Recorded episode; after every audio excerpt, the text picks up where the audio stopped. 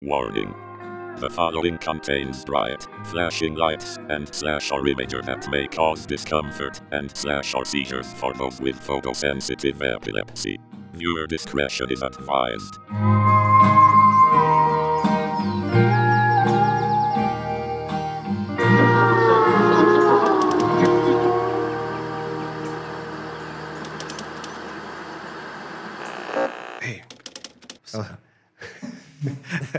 How's your hand? It, I mean, it's other than broken. I mean, the other one works, so I can still work. Awesome. Uh, we uh, we just met. Uh, although I like at the start of the year, I saw you like uh, randomly. Uh, I think I was in DC. I think, and uh, I was seeing the fight, and I saw this dude who was being touted as a catch wrestler, grappler guy, underdog, underdog in that fight. Proceed to flow like a motherfucker, like a motherfucking boxer. Yeah. Bob and weeb and go to toe to toe with this guy who had a, a, you know, the odds were in his favor. And uh, you beat the shit out of that guy. Um, respectfully, of course. Uh, but uh, I remember seeing you uh, go through that process of systematically just taking this guy apart. And uh, on the other end of it, uh, being grateful. And, uh, you know, this guy's, you know, this guy's been through some shit, is what I said in my head, you know, when I, uh, when I saw you fight. Then, you know, destiny kind of brought us together and we, now we're here, kind of sitting across from each other. Yeah. Tell us a little bit about yourself. Like, where are you from? Well, um, obviously, my name is Victor. I grew up in uh, I grew up in Southgate, California. Southgate. Yeah, Southgate, which is like a little. Of course, it would be south of LA, but it's like a little suburb, and you know, it's in between Downey, Watts, Inglewood, that area.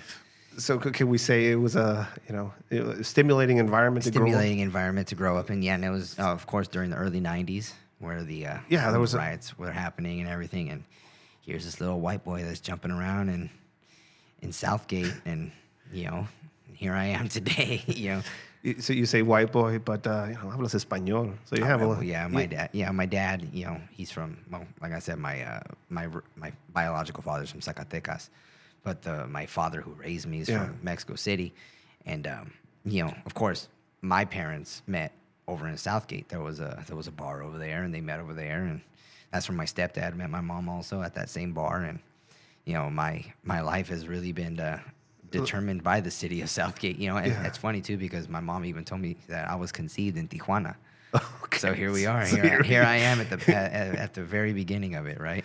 Uh, you uh, you grew up in Southgate, very you know that that, uh, that area in the world. It's, it reminds me like I've, I've been out there. I know some people from out there, sharing my experiences and talking to something. I grew up in Tijuana.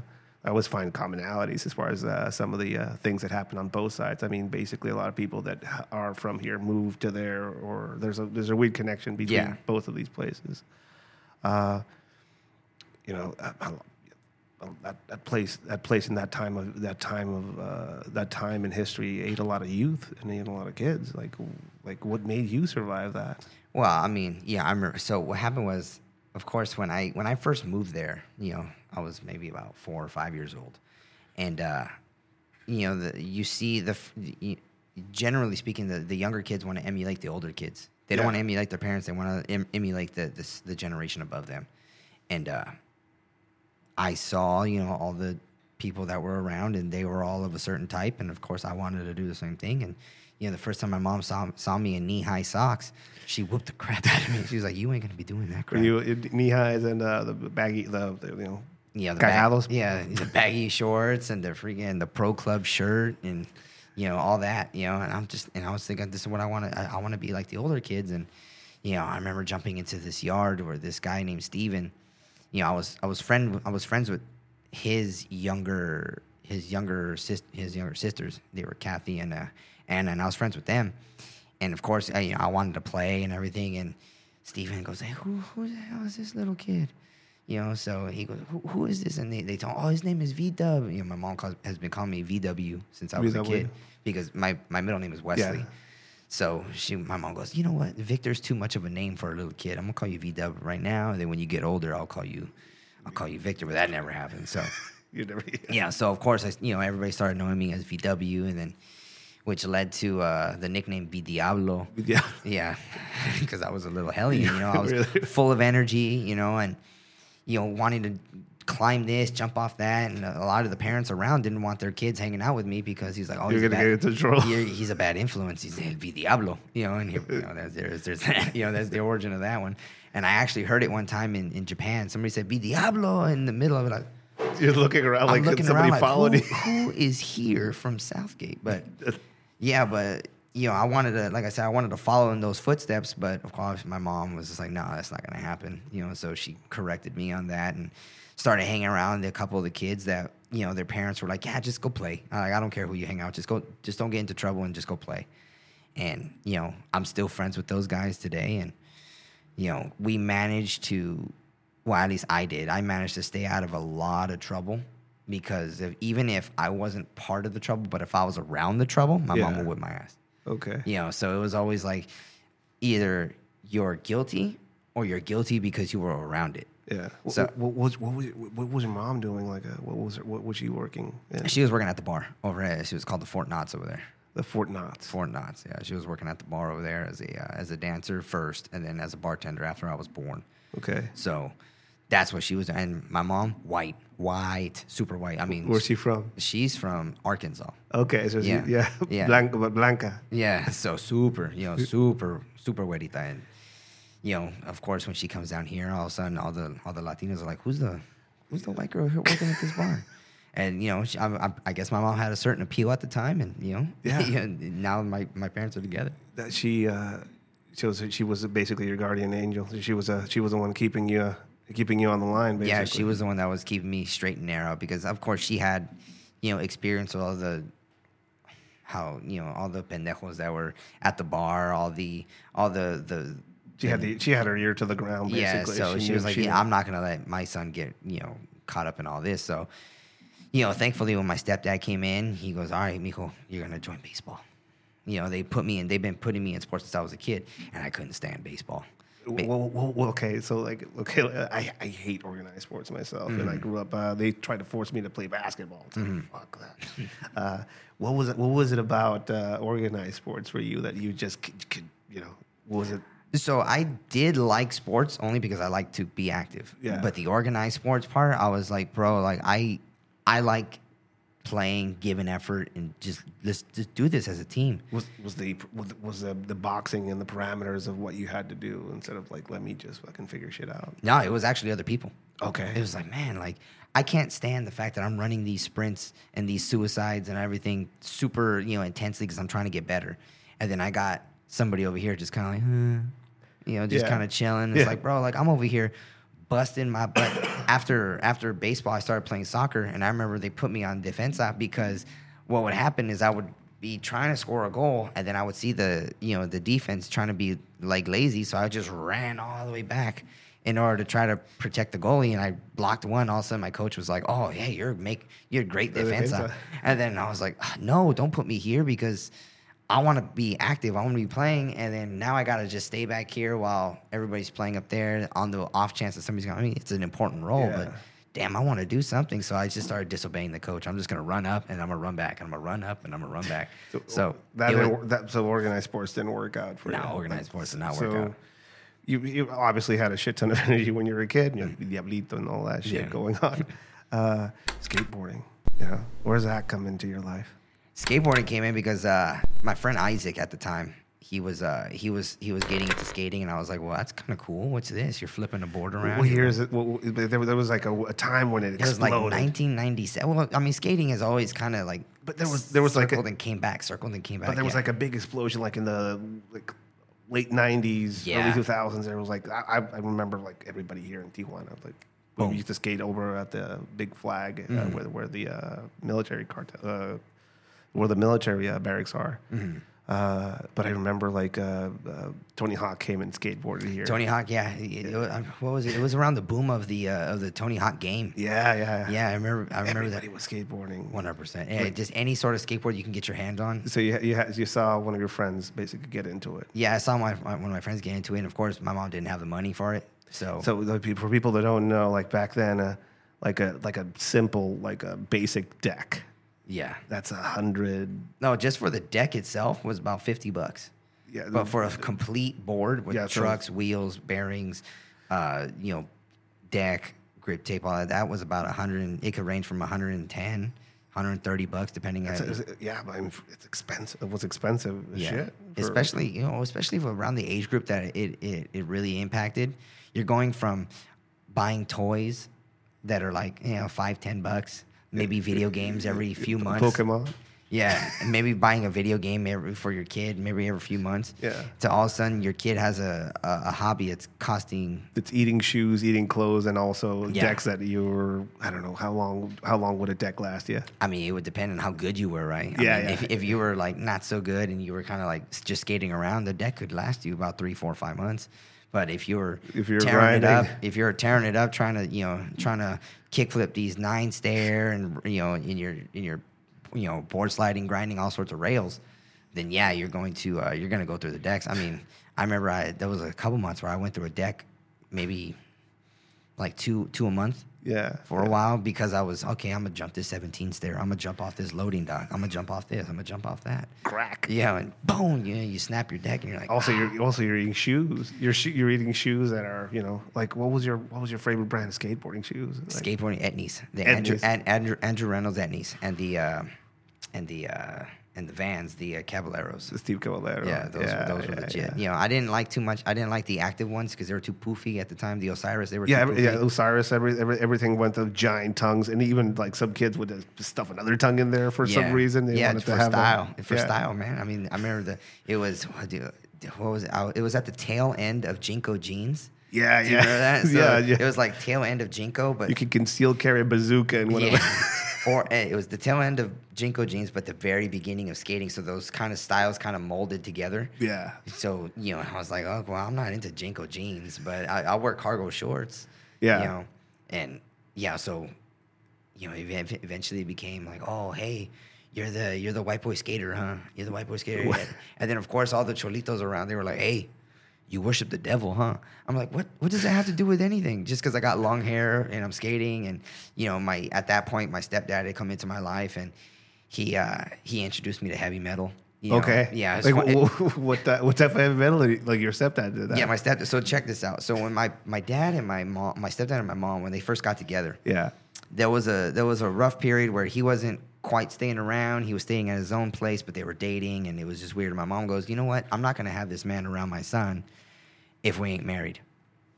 So my mom, so my so he was like, "All right, let's get married," you know, and it was tough because at the time he had a he had a job that was paying around three hundred dollars a week. Okay.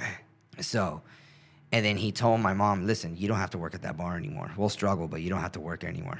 And she goes, all right. So there was a while we were living Yeah. off of like $200, $300 a week, eating, you know, grilled cheese sandwiches for, you know, a week straight because of rent. We needed to make rent. We needed to do whatever. And it was just, you know, it wasn't, it wasn't comfortable what we lived, you know, Yeah. and, you know, I, you know, it's funny because like nowadays I see the the state of what families are, and it's like, okay, we're just gonna split, and you know, we got split custody or whatever. And now I'm thinking, man, like, I would much rather have ate grilled cheese sandwiches for like two weeks, three weeks, even a month straight, than not grow up with a father and a mom. Even though it's not my biological father, it's still that- like that gave me building blocks just to That's build towards the future. That's such a powerful thing to say, and not a lot of people know that. Yeah, You know, and it's it, it, I mean it was tough, you know, sleeping on the floor, you know. Eventually when we moved out, you know, we got a slightly bigger spot, but I was still sleeping on the floor.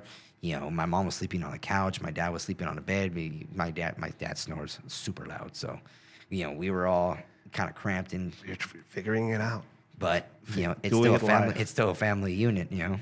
Uh, So he introduced you to metal. he introduces me to metal because he had a uh, he had a storage unit over in over over in Southgate, and I remember picking up a tape, and I was like, "Hey, what, what's KNAC?" He goes, "Oh, mijo, just you know, come on." And at the time, he had a Firebird. Holy He had a Firebird, and it was this thing was gutted out. He loved this car. Yeah, you know, yeah. and it had no passenger seat, no back seat. It was just driver's seat death proof. it was twisted steel and sex appeal, man. And he goes, Mijo, hold on, we're gonna go fast, and and he would just go, and he popped in this uh, KNAC CD, uh, tape, and the first thing I heard it was mandatory Metallica, da da da da da da da da. da. You know, a Blackened came on. I was like, oh, what, what is that? How I'm old, ho- how old were you? Oh, bro, I was maybe eight, eight years old, and I'm holding on to a roll cage, just going, "Ah," and he's going super fast. My hair's flowing in the wind, and he's bah, bah, slamming through the gears. And uh, yeah, uh, mandatory Metallica comes on. Then I hear, you know, and then I hear um, Skid Row, and then I hear The Offspring, and it's just, you know, he recorded it off the Yeah, radio. yeah. But it's just all these songs that I'm, I mean, all these bands. There's, there's there's some alchemy going on in your head at this point. You're, Yeah. you're just fucking Yeah. changing. Something's changing. Yeah, something's changing. I'm turning into the ex, the uh, the uh, the Super Saiyan level of V Diablo, you know. so you know, I'm just like, oh, this is pretty cool, you know, and getting into heavy metal, and here I am, and then of course that kind of influences your yeah, style. that that influenced everything because here I am and I'm listening to heavy metal. I'm a little I'm a little white kid in Southgate that I've already been made to feel different anyways Yeah. because all the all the uh, older kids, hey, Weddle, hey, this, all this, or or even just you know this just the general bullying that goes on between kids. Yeah. you know, you're the white kid. Get out of here, cracker. You know, get out of here, blah blah blah. And Yeah. it's just you know, it is what it is. You know, the general bullying, and and the fact that you are, they you know you are slightly different in what's around. So Yeah, people you're- going to extend accentuate it. You know, so You're skateboarding. You're listening to metal. You're just a weird kid. Yeah, I'm just with a bunch oh. of weird mixture of Latin and metal and It- skateboarding, and you're just a ball of energy. yeah, and of course, like I said, it's just it's um. I'm made to feel different, so I'm like, okay, well, I didn't translate that as I'm different. I'm gonna, I'm gonna, I'm gonna try super hard to make to, to seek approval. It's conform. Yeah, I'm just gonna, okay, I'm weird. You It, ran it, it, it. it is what it is, and I, anything that I do, nobody's gonna really care anyways. But as long as I have fun, I guess I'm gonna do it. Fuck it. That's a that's a beautiful thing to. That's a Yeah. beautiful thing to come, come to. Most people will conform. Or Yeah. Like Yeah, it was cool. It, was- what's funny too is because I remember, uh, like there'd be a lot of like new kids that would come in from different areas. You know, and they either they got I don't know what happened, but the point is they they moved into this neighborhood or mo- they moved into Southgate, and sure enough, they're you know they're trying to be a part of it, but they're from like an affluent neighborhood or from this other eh, you know from this other city that nobody really is taking seriously. Okay. You know, I was like, those are the ones that you probably should watch out for because either a they're going to be they're they're they're, they're going to be exactly what you expect, which is like oh they're just going to be some rich kid that Yeah. that's trying to be hood, or they're going to really they're really going to try extra hard by doing something extra stupid been retarded. Eh, yeah. and just to get them some street clout, you know, which would happen sometimes. Sometimes like, oh, oh, did you hear what's his name? You know, armed robbery, or oh, you, what's his name? Got in a fight with this person, and ended up, sh- you know, stabbing this person or shooting this person. I was like, well, yeah, because they had something to prove because you guys gave them a bunch of shit Yeah. for being soft from Downey, you know, or soft from. You know, soft from this area, soft from that area. It's like, bro, just, just, how about you just let them just be? You Yeah. know, stop trying to, stop trying to force them into a corner. so you're skateboarding. You're growing up in an environment where you you know, feel kind of, you know, it's, you know, I, I get the I get the aspect of you know, Nino Blanco with a bunch of brown kids around. I get that aspect of it. And I mean, I was a kid too. Uh, my foster brother was whiter than I am. You know, like white as shit. He had green eyes. Doesn't speak English. It's funny, you know. But he like grew up here. Yeah. Uh, here was a different thing.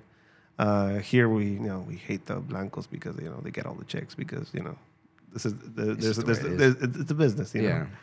you're out there growing up with that skateboarding. Where does fighting start for you?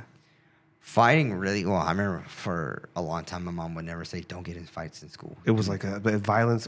So how how did your mom view violence? Like she like don't. Uh, So my so my uncle, my uncle was actually like a kung fu black belt and everything, and Kung fu. yeah, he was he was into it. And it's funny because like he- what- my other uncle, What do you like do? Like forms and shit like that. Weapons. like kung fu weapons be I around? don't remember because he died when I was super young. Okay. So he uh, he was he was involved in a motorcycle. He painted his helmet and he didn't wear it. So he and then sure enough he got boop, he got hit by a car and then that's Okay. it. You know, but um, you know I remember my my other uncle saying if your uncle didn't pass when he did, he would he would have been in the 1993 UFC. Holy like he, he was that that much was- into was- it. was- yeah, and you know it's funny because my mom, you know, in meeting my family, my mom is the firecracker. You know, she's the one that gets up in everybody's faces. This is wrong. This is right. You shouldn't do this. You shouldn't do that. You know, and which is weird because it's like now I can see how how a lot of my mom is in me, Whereas it's Yeah. just like, no, I'm gonna do this because this is the So- right thing to so, do. So this uncle that passed away that had all this potential. Yeah, so he, yeah, he obviously had passed, but my mom has always like talked about him growing Yeah, up. it was he was like a, he was like a family legend that Yeah. was behind.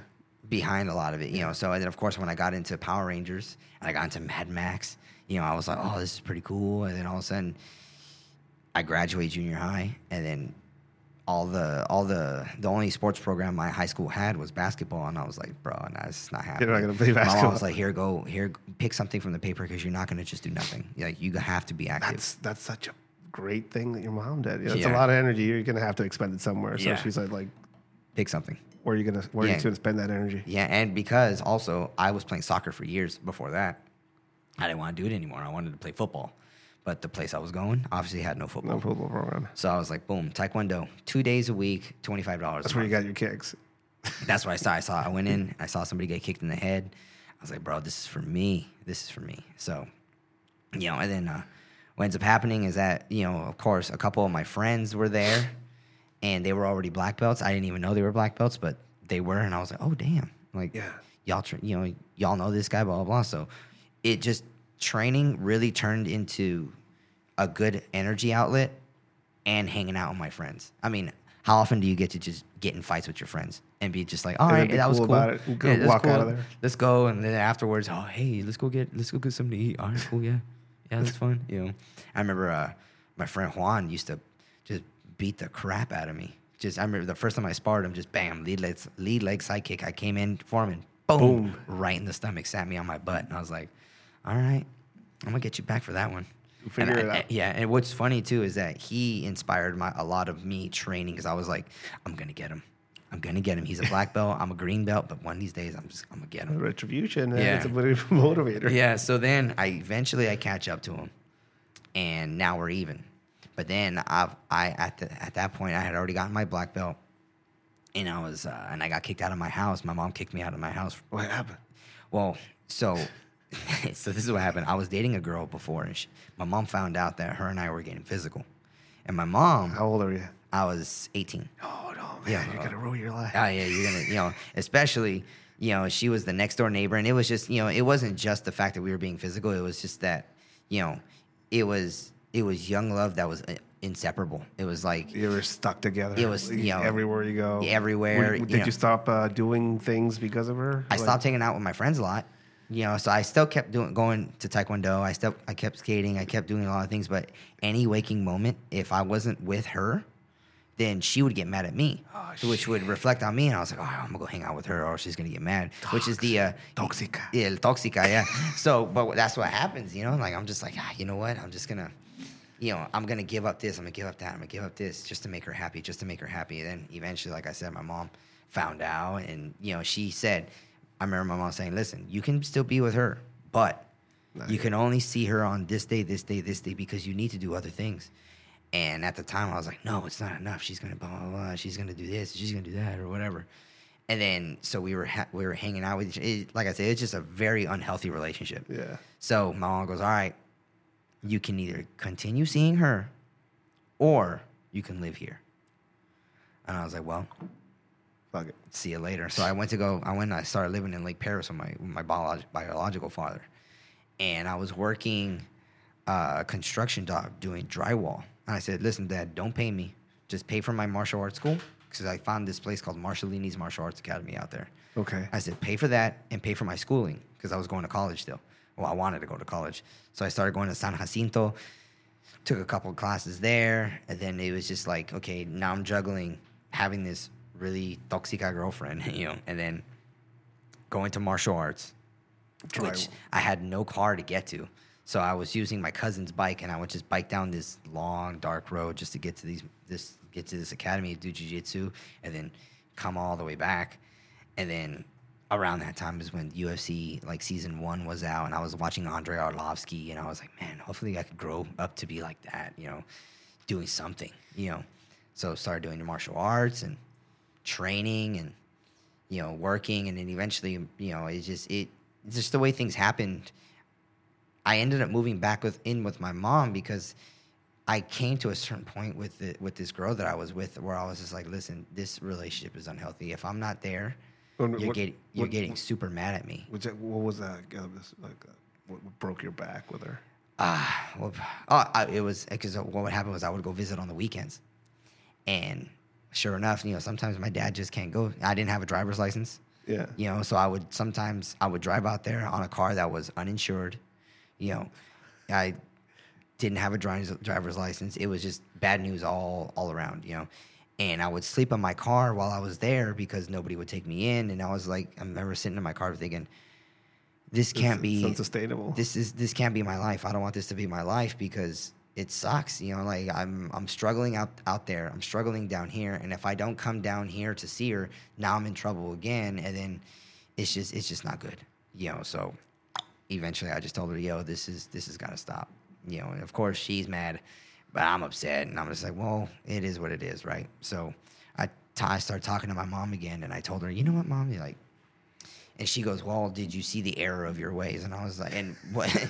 and I was like, and I told her, "Listen, mom, just because you were right doesn't mean I didn't learn something." yeah. You know, and you know, it, it, it's weird because I remember thinking to myself, "I'm I, I'm glad I made my own decision, even though it was the right, it was the wrong decision." Yeah. But this wrong decision led me to so other so many other things. I started training jujitsu, which I continued doing. You know, I went to the Gracie Academy when when I when I moved back in with my mom. I started going to the Gracie Academy because, of course, my mom goes, if you're gonna live here, you gotta do something. You can't just be doing nothing. So, started going to college. Uh, I went. I, I started going to uh, Rio Hondo. I got a job at Knott's Berry Farm. I uh, I was teaching. I was helping volunteer at the Taekwondo Center, and I was going to uh, jujitsu over at the Gracie Academy. And I remember thinking, man, this this is a lot to do, but I'm having fun doing it. Yeah. And I and now I get to see my friends again. You know, we're all we're all chilling again, and that was you know that's basically the start of like, oh, this is fun. This is fun. I hadn't even thought about fighting. I just thought about, hey, this is fun to do. It wasn't until the Gracie I got my blue belt in the Gracie Academy because I was doing month to month. Okay. And I remember thinking, you know, the Gracie Academy was charging me a premium price because I was doing month to month. They were, of course, they want to lock people into a contract, but I was like, you know, man, I'm going to school, I'm working. I don't know how these things are going to change, Yeah. so I got to do month to month. Once I got my blue belt, they were like, we want to put you on a purple belt program. We can see that you're dedicated, this, that, and the other. And I'm like, you know what, man, like. I can't afford that because they wanted to charge me a super like inflated price, and I didn't have the homie discount, you know, Of I- course. because while I was there, Brian Ortega was still a brown belt. Okay. You know, and he was, you know, you know, he's he's a legit martial artist, but he was their boy. He was like, oh, he's gonna make it this, and he's gonna, and then which is weird because now I train with uh, Brian Ortega's, uh, you know, one of his best friends, uh, Jean Paul, and he's an animal. You know, he's also a big buff animal. I was like, bro, like how, you know, what? Let's go, let's go. Like I don't care how big and buff you are. I'm, a, I'm, a, I'm a, let's go. But um, yeah, I remember thinking to myself, you know, like this is too much. I need a I need to find a different school. And I at the time I wanted I was thinking, you know what? I want to do Muay Thai also. So I was thinking about going to one school for Muay Thai, and I was going thinking about going to a different school for Jiu Jitsu. And I was just going to start traveling. I was looking at my schedule. Oh yeah, let me. Were you, were you were you conscientiously building up your skill set, or was this just because you had energy, you liked it, and I you just were liked trying it. to sti- the stimulation of learning new shit? yeah, I just loved martial arts. You know, I was like, and at the time I was like, yeah, bro, I want, I still want to do kung fu. I want to learn all that fancy stuff, but I still want to learn this and I want to learn that. And I want to. Uh, in my head, I was like, bro, I wanted to have ten different black belts by the time I was forty. Okay. You know, so then I found this place called Legends, Legends Mixed Martial Arts over in Hollywood, where it was uh, Randy Couture and Bas Rutten opened up this place, and I started going, and I, their first class was at like six a.m. Okay. And I was like, I'm gonna go because it gives me a chance to take a couple classes, head over to school, head over to work, and then just do that.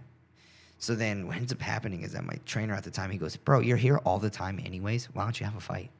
And I was like, uh, sure, whatever, dude. I'll What- try it. So they were just, yeah, yeah. So eventually I had my first fight. I TKO'd the guy. It was a it was a kick it was a Muay Thai smoker. What was your preparation for your first fight? Was there any like thinking back on it? You know, It- was, was it just basically you just okay? Yeah, it's just me going, yeah, bro. All right, cool. Yeah, let, us try it. He goes, all right, show up here at this time, and I- and you will weigh in. I was about 138 pounds soaking wet with rocks in my pack, uh, in my pocket, and I was like, yeah, sure. And I went up against this dude that was pretty, you know, pretty thick. He was shorter than me, but he was thicker. Yeah. And they were like, yeah, he weighs 140. And I was like, yeah, right. But whatever. So I went out there and I switch kicked the guy in the face twice. Bam. And then the guy kind of waves it off. He's like, I ain't doing this no more. I was like, oh, yeah, that was pretty cool. Yeah, I won. And then um, I had a couple more of those, and I remember thinking, man, these fights are getting harder. I can't, I can't sustainably do How, how were they getting harder for you? the the competition. The, pe- People- the, the more advanced people were coming. yeah, front, more putting, put, yeah. put in front of you. Yeah, because uh, my second fight, I remember uh, actually training for. You know, my, my trainer was like, all right, we're going to put you on this fight day. And at the time, the way smokers worked back then was you wouldn't train for an opponent. You would just show up, weigh in, and how many fights do you have? How much do you weigh? All right, you guys fight. And I remember showing up a couple times, and the commission would be like, "Hey, yeah, you guys go home. Like this is not happening." You know, so smokers were more word of mouth. You know, like, hey, hey, we're gonna have, we're gonna just do this and whatever. But sometimes the commission would find out because of snitches or whatever, and Yeah. they would shut it down. so shit. yeah, oh, yeah, one hundred percent. This was this was a while ago. So, you know, I uh, I show up to this. You know, I actually did train for this fight, and this other guy, you know, I guess had been training for this day also, and then my trainer and his trainer agreed, and we fought, and I beat the horse shit out of this kid. I, I mean, I, it was funny too because I was wearing pink shorts and pink mouthpiece. just, just why? Why? Why? Just That's because? what, that's, I- what they gave you. That's what they gave me. So actually, you know what happened was I brought MMA shorts to this Muay Thai smoker, and they were like, "No MMA shorts." And my coach, he's like, "I have shorts, but they're pink." I was like, "Yeah, whatever, go ahead here."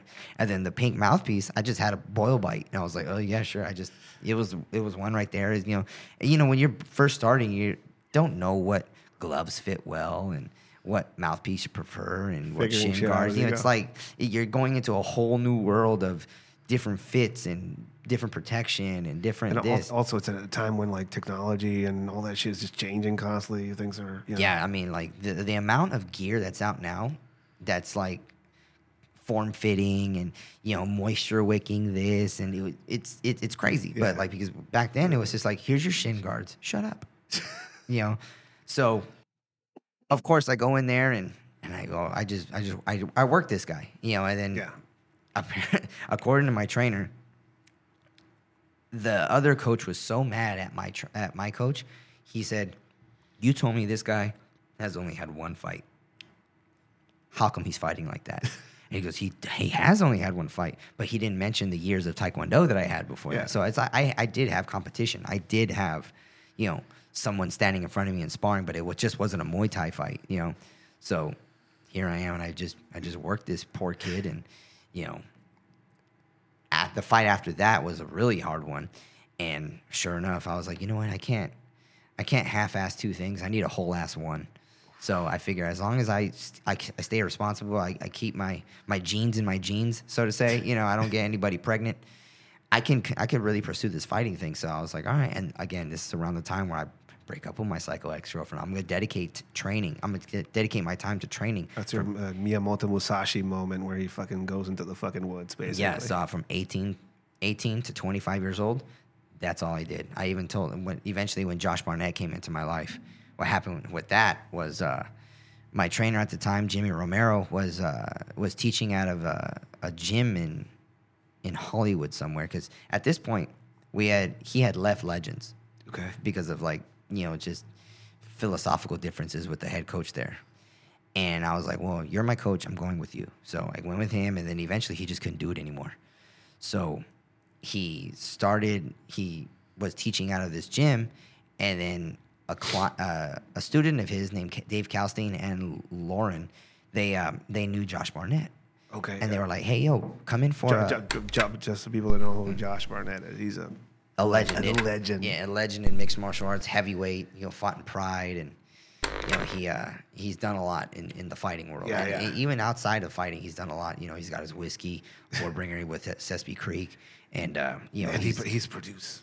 He he's- produces some amazing fighters. yeah. I mean, I mean, I can't I can't Well, speak to that. I, But me. I, I can. Yeah, okay. I can. Uh, yeah, he he produces qual- he produces amazing, well-rounded people that have you know skills. Basically. Yeah, yeah. I mean, he he's so- got he's he believes in a product, and if you don't represent that product to the to the fullest, then he won't he won't claim So you. he, sh- he sh- he shows up in your life. So he shows up for a seminar, and I remember thinking, "Oh crap, this is like the first celebrity kind of fighter or big time fighter that I've been around. Okay. So uh, I'm gonna try to pick his brain. I'm gonna try to learn everything that he possibly that I can get from him. And then he he tells my coach Jimmy, he goes, "Hey, you have these guys that want to fight. Send them to a fighting gym. Like messing around with. Uh, you have these fighters, but then you also have these uh, these guys that just want to train in the morning. You know, like it's not the same. You need you need to send these fighters to a fighting gym. So And, and, for people that don't know what that is, like, wh- what's the difference between a fighting gym and just this, you know? Well, I would say that the, the difference would be in the playing a professional sport versus just going with your homies on the weekend to you know play a little pickup basketball. So basically are well-rounded training. Well-rounded. It's you know the training is purposeful. We're gonna do this for this reason. We're gonna do this for this reason. And even though it's only a part of fighting, can you imagine? I mean, for you know, for other people that play sports, we're only gonna practice free throws today. Yeah. Okay. We're gonna practice free throws for an hour and a half, and then we're gonna do sprints for thirty minutes, and then you guys can go home. You know, can you imagine that? As opposed to just, hey, we're gonna show up Yeah, and we're good. gonna play a little, you know, mete gol or whatever, and we're gonna so basically whittling away and chiseling away at stuff. at certain skill sets. Yeah. Yeah. So, you know, so Josh goes, send you send your guys to CSW. Uh, we have sparring on this day and this day, and show up at this time. So, so, all right. So me and my friend Jordan Wright, we go over there and we you know we spar with these guys, and I remember just getting my fucking ass kicked, and I'm just like, bro, this is you know, this is crazy. And for people that have been training for a l- less time than I have, I was expecting that okay, I'm at least gonna do all right, but not to say that my taekwondo years were wasted, but they weren't utilized in the way that it could have been. Because just if you have the proper environment just to start, Yeah. that is that's huge building blocks, you know. And you know, I've mentioned to a lot of you know, I mentioned to a lot of fighters and coaches, you know, when I first started, I first I started at a community. I mean, it is what it is. It's a community center run by run, run by a black belt, but who have never who he's may, maybe have has had a couple like tournament Yeah. fights, but never got never really pushed for fighting. you Yeah. know. it's different. It's So- way different. Yeah. very different. So when I went into this MMA gym, got my ass kicked. Yeah. And then I was like, I just remember sitting in the car, you know, just, it was one of those ass whoopings where you drive home the speed limit with no radio and just the windows down. You just, It's infl- uh, uh, spiritual inflammation. yeah, it's just like, geez, like I just got worked. You know, more like spiritual deflation, man. Like Yeah. I was just like, man, do I even belong here? Do I? Because these are some animals, you know. Like I, I don't know if I can do that. And then I showed up the next time, and then I showed up the next time, and then even, but I was still training with my original, uh, my original trainer. And then he said, I can't do this anymore. It's I, I can't make I can't sustain my life. You know, I need to I need to figure something out. So the the fight team is no more. Damn. So I was like, damn, uh, here I am. I don't I wanted to fight. I'm not quite good enough. I I just lost my last amateur fight. I don't know what the hell I'm gonna do. The death. Yeah. That's uh, that's uh, that's uh, Jesus in the desert. Yeah. You know, You know, going for 40 days, you know. quit. Yeah, so Josh Barnett calls me on my phone. He goes, Hey. I'm like, uh, yeah, hello, who's this? He goes, This is Josh. I was like, Josh who? Josh Barnett, idiot. All right, okay, hey, what's up? He goes, Come to CSW on Monday. And I'm like, hey, bro, like, I don't have a job. I just lost my job over at Knott's Berry Farm because Legends MMA was supposed to hire me as a front desk person, but they kind of dicked me around on that. So Knott's Berry Farm wasn't taking me back. I had no job, and I was like, bro, I don't have a job. I can't pay a membership. Nothing to lose, basically. Yeah, and he goes, that's not what I asked you. I said go to the gym on Monday. I'm like, I'll be there. So I found a way to get there, and he shows up. He pats me on the shoulder. He goes, "You got a pro fight in three weeks." I'm like, uh, uh, okay. And I was like, shit. And then I didn't even see, I didn't even see him for the majority of this three week camp. Yeah. And but he's checking up on me. He's Yeah. calling me, how's training? How's this? How's that? And you know, a lot of people think that Josh just picked me up and then was my coach from day one. He's always had interest in me from day one, but he he's always tested me. But He well, I shouldn't say always, but he's always been testing me, this motherfucker.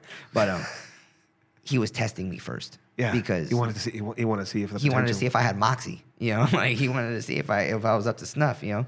So what he did was, all right, you got this fight.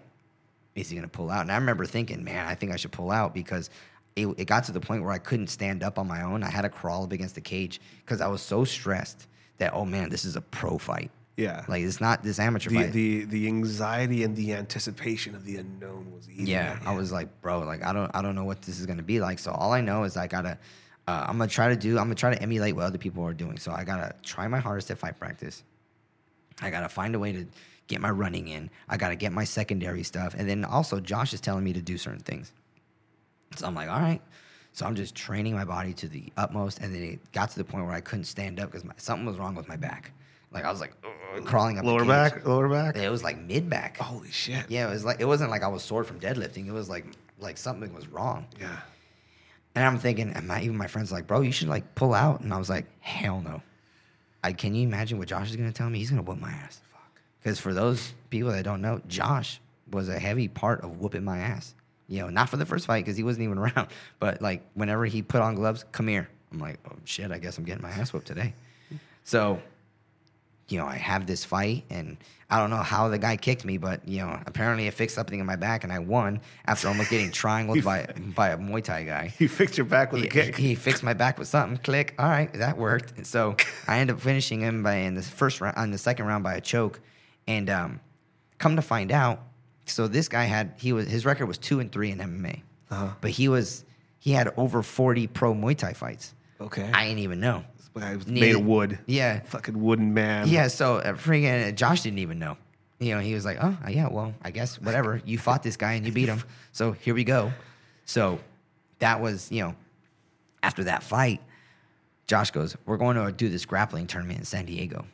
I want you to." And then after that, I was like, "I want you to sign up for this tournament. I want you to sign up for that tournament." So he would just tell me, you know, go sign up for this, go sign up for that, go sign up for this, and I'm just like, "Yeah, sure, yeah, all right, let's go. I'll do it."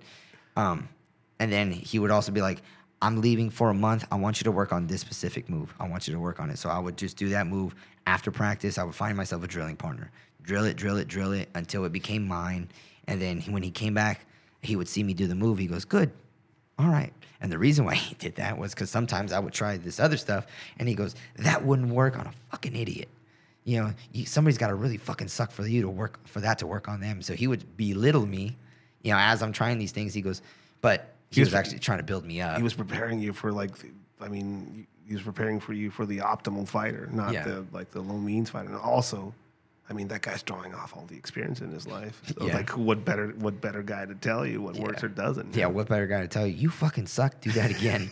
so I'm like, all right, yeah, all right, I'll do it again. So You're on your way. yeah, I'm on my way. And then eventually, when I got through the hazing process, I understood that, you know, because even I started getting it where I was like, oh, man, I want to fight. I bet I could fight. And I'm just thinking to myself, bro, anybody can get in. I mean, literally anybody can go to a, a certain show and just be like, yeah, sign me up for a fight.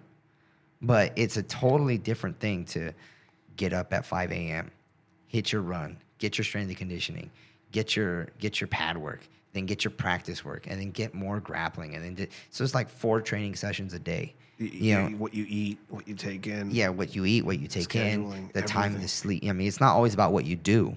It's always also about what you don't do. You don't go out on a on a you know Thursday night. Like, hey, let's go. We're, go, we're gonna go hang out. Come on. So you want to go? Yeah, no, not tonight, bro. Not tonight, bro. We'll friendship. What what what what uh, what what starts happening to the friendships that you have around you? Start kind of falling. So do, do some of those start kind of falling back, So- falling away? So not not my friends. So Yeah. my so the, the friends that I had were the uh, were the kids that were in my taekwondo class. Okay. So those kids, like I said, they were raised right. They were going to school. Yeah. They were, you know, and then I even, and, you know, my friend Juan, you know, the one that sidekicked the crap out of me, he continued martial arts. Okay. You know, even after, you know, we graduated, I was like, hey, bro, you should get into jujitsu. You should do this. You should do that. He goes, oh, bro, I ain't got time. I was like, yeah, bro, but, you know, think about this. You're you're doing this and this time and everything. I said, well, I'll- tell you what. How come? How about on like on these weeks, me and you just drill? Because at the same time, it's teaching me Yeah. and I'm teaching him. It's a body. Yeah, so by the time he even started jujitsu, he was already probably a blue belt. But he had to go through the, you know, he had to go through the ranking system and everything. But now he's a brown belt, and you know, I expect that this guy is going to get his black belt within a couple years. You know, but you know, that's just that's on them. You know, he's going to checkmat. Um, but You're Yeah. you're you're you're you're in it now. Yeah, Li- so- fighting is your life. yeah, so my friends they all understood. Yeah. So they were like, "Oh yeah, hey, whenever you got time, bro." So my friends have always been that way. Hey, whenever Yeah. you got time, bro. But your but your time is this. That's, that your time is fighting, Yeah, my time. eating, training. Your matches are getting in. You have somebody behind you now who is uh, pushing, and um, you know what uh, the professional side of it. You know, you you're, you're, start becoming a professional fighter, basically. Yeah, well, yeah. Just like I, like I said, after that first time I showed up at CSW, uh, Josh says you got a pro fight in a couple, in a couple weeks. And I was all right. So boom, I'm a professional fighter now. And at first I thought, well, isn't there like a process to go through? with certification Yeah, process. it's like absolutely not, No. absolutely not. I had a I had a fight for this one show, and you know, and the guy, this other, guy, not my opponent, but this other opponent fell out, and the promoter goes to the stands, hey, five hundred bucks tonight, you want to fight? And the guy's like, yeah, let's go. Dude shows up, cargo shorts. You know, it's on Indian reservation, so nobody gave a shit. Yeah. Um, cargo shorts, vans, and puts up a fight. okay. Like just this this white bald dude just shows up and he puts up a fight. He goes to the he gets finished in the third round by a choke or something. But, Yeah, but he this like- other guy had to go through it in order to get to it. you Yeah. know? So, but yeah, there was it was that kind of thing. Now the other guy is officially a pro fighter, yeah. but So you're in this process of you know you're, you're, you know you're a pro like internationally. Do you do do you fight outside of the U.S.? Like, what's so that- what's- after what's so that what ended up happening was I went five and zero, or was it six and zero? I think it was five and zero, and I had my first loss to this guy named Joe Murphy. Okay. and it was a split decision over at OC Fight Club. And then Josh hits me up. He goes, "Hey, uh, like a couple weeks later, hey, you know this the you want to go fight this guy in Japan?" And I'm just like, Have you ever traveled outside of the country before I that? mean, uh, I mean, I've been you know I've been here a couple times, you know, but Tijuana? yeah, Tijuana. But Tijuana, that's fucking L.A. yeah, Man. so I went to I went to uh, I went to uh, um, my friend. was- Yeah, my so I went to Tijuana. I came to Tijuana with my friends, and uh, this guy was walking around with a big old freaking screwdriver. Yeah. And I was like thinking to myself, damn, this guy, oh, what the fuck? This is kind of crazy, you know? Like, but whatever, you know, I'm kind of used to seeing weird things. I mean, yeah, And- Southgate, yeah. And then this guy's walking, this other guy's walking around with a sack and he's going, porno, porno por cinco, porno por cinco. and I'm thinking to myself, what a convenient, what a convenient way to get porn. Yeah, But- it's just yeah. No, no, no, you don't need to log on anywhere. You Yeah, can you just get it Well, that's that's the extent of your international travel. Yeah, at that point, your yeah. worldliness is Yeah. that, and all of a So- sudden, hey, you want to go fight in Japan? Yeah, and I tell him, I remember thinking, my, I remember telling him, hold on, let me get, let me get back to you on that because I'm about to teach my class. I get home, and I'm like, hey ma, and I'm even talking to my dad, hey, Josh wants me to go to a fight in Japan. And my, my mom's like, nah, I don't trust it. And then my, my dad's like, mijo, you can't go fight in Japón. You can't. and I'm like, why not? And my dad, traditional Mexican, Mexico City, he goes, because if you go fight in Japan, you have to kill them. Holy shit! Because- so, like, so uh, did you think like what do you what do you think? So he's he's, thinking, blood sport. no, no, he's no. He what he was thinking is all the Mexican boxers that fought in Japan, they get screwed over on decisions because they're because they're not Japanese. yeah, they, they don't want. They're, they're the heels basically. Yeah, they don't want they you know they br- they bring you in to lose. You know, so he goes ah, lo tienes a matar, mijo. Like you can't you can't go fight in Japan. And I was thinking to myself, they're probably right. But I'm not gonna fucking listen. Fuck it. gonna go- go anyway. yeah, one of the main things I was thinking is I can make the same decision. I can listen to them and make the same decisions they make and be in the same spot they are in now. Or it can be an arrow that they launch and just go past. Yeah, or I could just do something completely different and end up in a different spot. So let's try that. Fuck it. So let's go. So I say, hey, yeah, Josh, you know what? Fuck it, let's go. So they brought me in. Of course, it was a show called Grand Slam, and I was fighting Hideo Tokoro. And this guy, Tokoro, has had, had over 60 fights. He fought What, some does- of the what does this guy look like? What does this guy look like? He's Hey. just a, Just, you know, he's not super jacked, but he's, you know, my height, but, you know, he's fit and, you know, looks like he's been fighting for years. did you research him? Did you see his fights before? you- Absolutely not. Holy shit! I didn't research for nothing. I was He just was like- he was basically just, just basically this fighter just materializes in front of you when you're in And- Japan. yeah, and what happened was this: we went to the store. This is the Isami store over in Japan, and Josh goes, "We need to stop by this Isami store because they have the best martial arts gear." I was like, all right, cool. So we go in, and sure enough, they have these knee pads that are just absolutely great because a lot of Vale Tudo guys wear them. A lot of shoot wrestlers use them. You know, especially uh, the guy in the I, the guys in the IGF and the wrestling, professional wrestling. Made in Japan. Yeah, great stuff. Yeah. Great stuff. Um, and then sure enough, I'm walking around. They have this this wall with magazines and videos, and I see a literally I see a highlight video of Hideo Tokoro and all his life's accomplishments in martial arts. Right there, and I was like, "Fuck, that's the guy I'm fighting." And I turn and I look in the back, and I'm like, "Damn, he's fought that guy. He fought that guy. He fought that guy. And he beat that guy. Damn." Fuck. All right, that's cool. I'm gonna knock his ass out. So, so, so sure enough, come fight night, I go and first round kind of a little a little hazy. What was the crowd? What was the crowd? What was the crowd like? The crowd was super silent. That was the first time I fought in front of a silent crowd. You know, I was Everybody thinking- was like, just real appreciative. You know, and I remember just thinking. The, actually, the, when I first landed in did Japan, you did you feel any favorite? Well, yeah. Did you feel any favoritism as far as like, hey, this is our fighter? Like, none of that. it, it was less of favoritism and more people looking like, damn, that's the lamb they bring they brought in for slaughter. I'm like, all right. It wasn't. It was. It was less of, hey man, we're going for our guy, and more of like, damn, I feel sorry for the ass whooping you about to take. Okay. But I was like, uh, Josh, yes, Jo- uh, Josh is with you. Josh is with me the entire time. Mind you, Josh at this point has not had empty hands this entire week. And what I mean by that is, at this point, Josh hadn't been in Japan for years, Yeah. and he- I understand him now because I miss Japan also. But he had pastries in his hand. Anytime he would pass by a 7-Eleven, he goes, "Hold up, we're gonna go get karaage," and I'm like, "Bro, I'm cutting weight," and he's just getting pastries and chicken and just different different food from Japan that's just, oh, we're gonna stop by Deli France and I'm gonna get myself a little coffee, a little bread, and it's just delicious. I'm looking at him and while I have like 10 more pounds to lose, and I'm like, You're really gonna do this in front of me, bro? Oh, bro, 100%. You're gonna do this in front of me. I'm in the sauna. and His face like I'm just, he's just got a shit eating grin on his face. He's just eating, eating, and eating. You're walking into this. Uh, you're walking into this fight. Everybody's like, first silent fight you, Yeah, you've for, ever had. for a silent fight and You everybody. see this? You see this dude? Yeah, I see this guy is, you know, and I'm just thinking, all right, stay focused and just punch him in the face somehow, you know. So That was know, the strategy. Knock, knock him out. just finish the fight, just beat his ass, you know. And I'm thinking, oh, okay. First round, he got me down. Yeah, I didn't stay down, but he got me down, so they probably got him gave him the first one. So this round, I need to come out and I need to put him on his back foot. So I come out and I started throwing a couple kicks, pop, pop, pop, you know, just more active with the kicks. And then I threw a knee punch with the same hand. So right knee, and then as my right knee is coming back, I threw a right hand. Boom. Caught him right in the chin. And then he sinks, and I just like swarm him, swarm him. And I go and I finish the fight.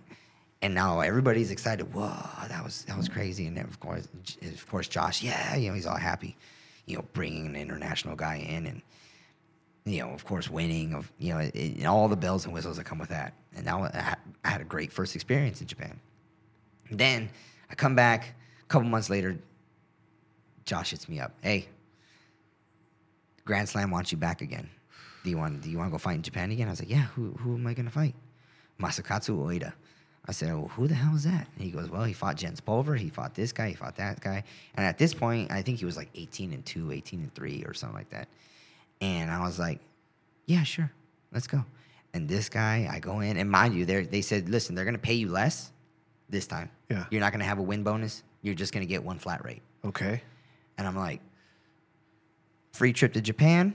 Doesn't Let's matter. go. You just want to go out Yeah, there to Japan yeah, to have that experience again. yeah, go fight go, somebody. Fucking A. So and it was funny because after that, so my, in my first trip to Japan, this guy named Shimizu, he's a he's a fighter. His name is his nickname is Rolling Star.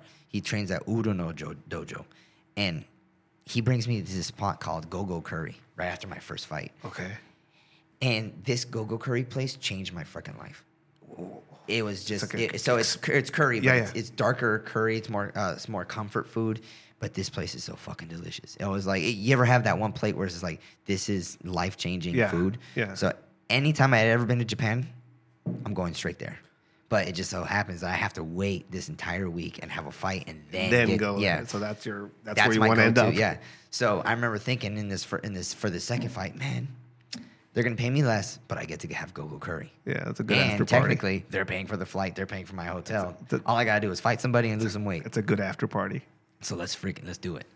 So this guy Masakatsu Ueda, he wrestles the shit out of me for for two and a half rounds. Water buffalo, motherfucker. Just just wrestling the shit out of me. I'm not taking very much damage, but I'm just getting wrestled. Yeah. And I can't do anything. And then he in the in the in the third round, he shoots in, takes me down. I stand back up, and he's behind me.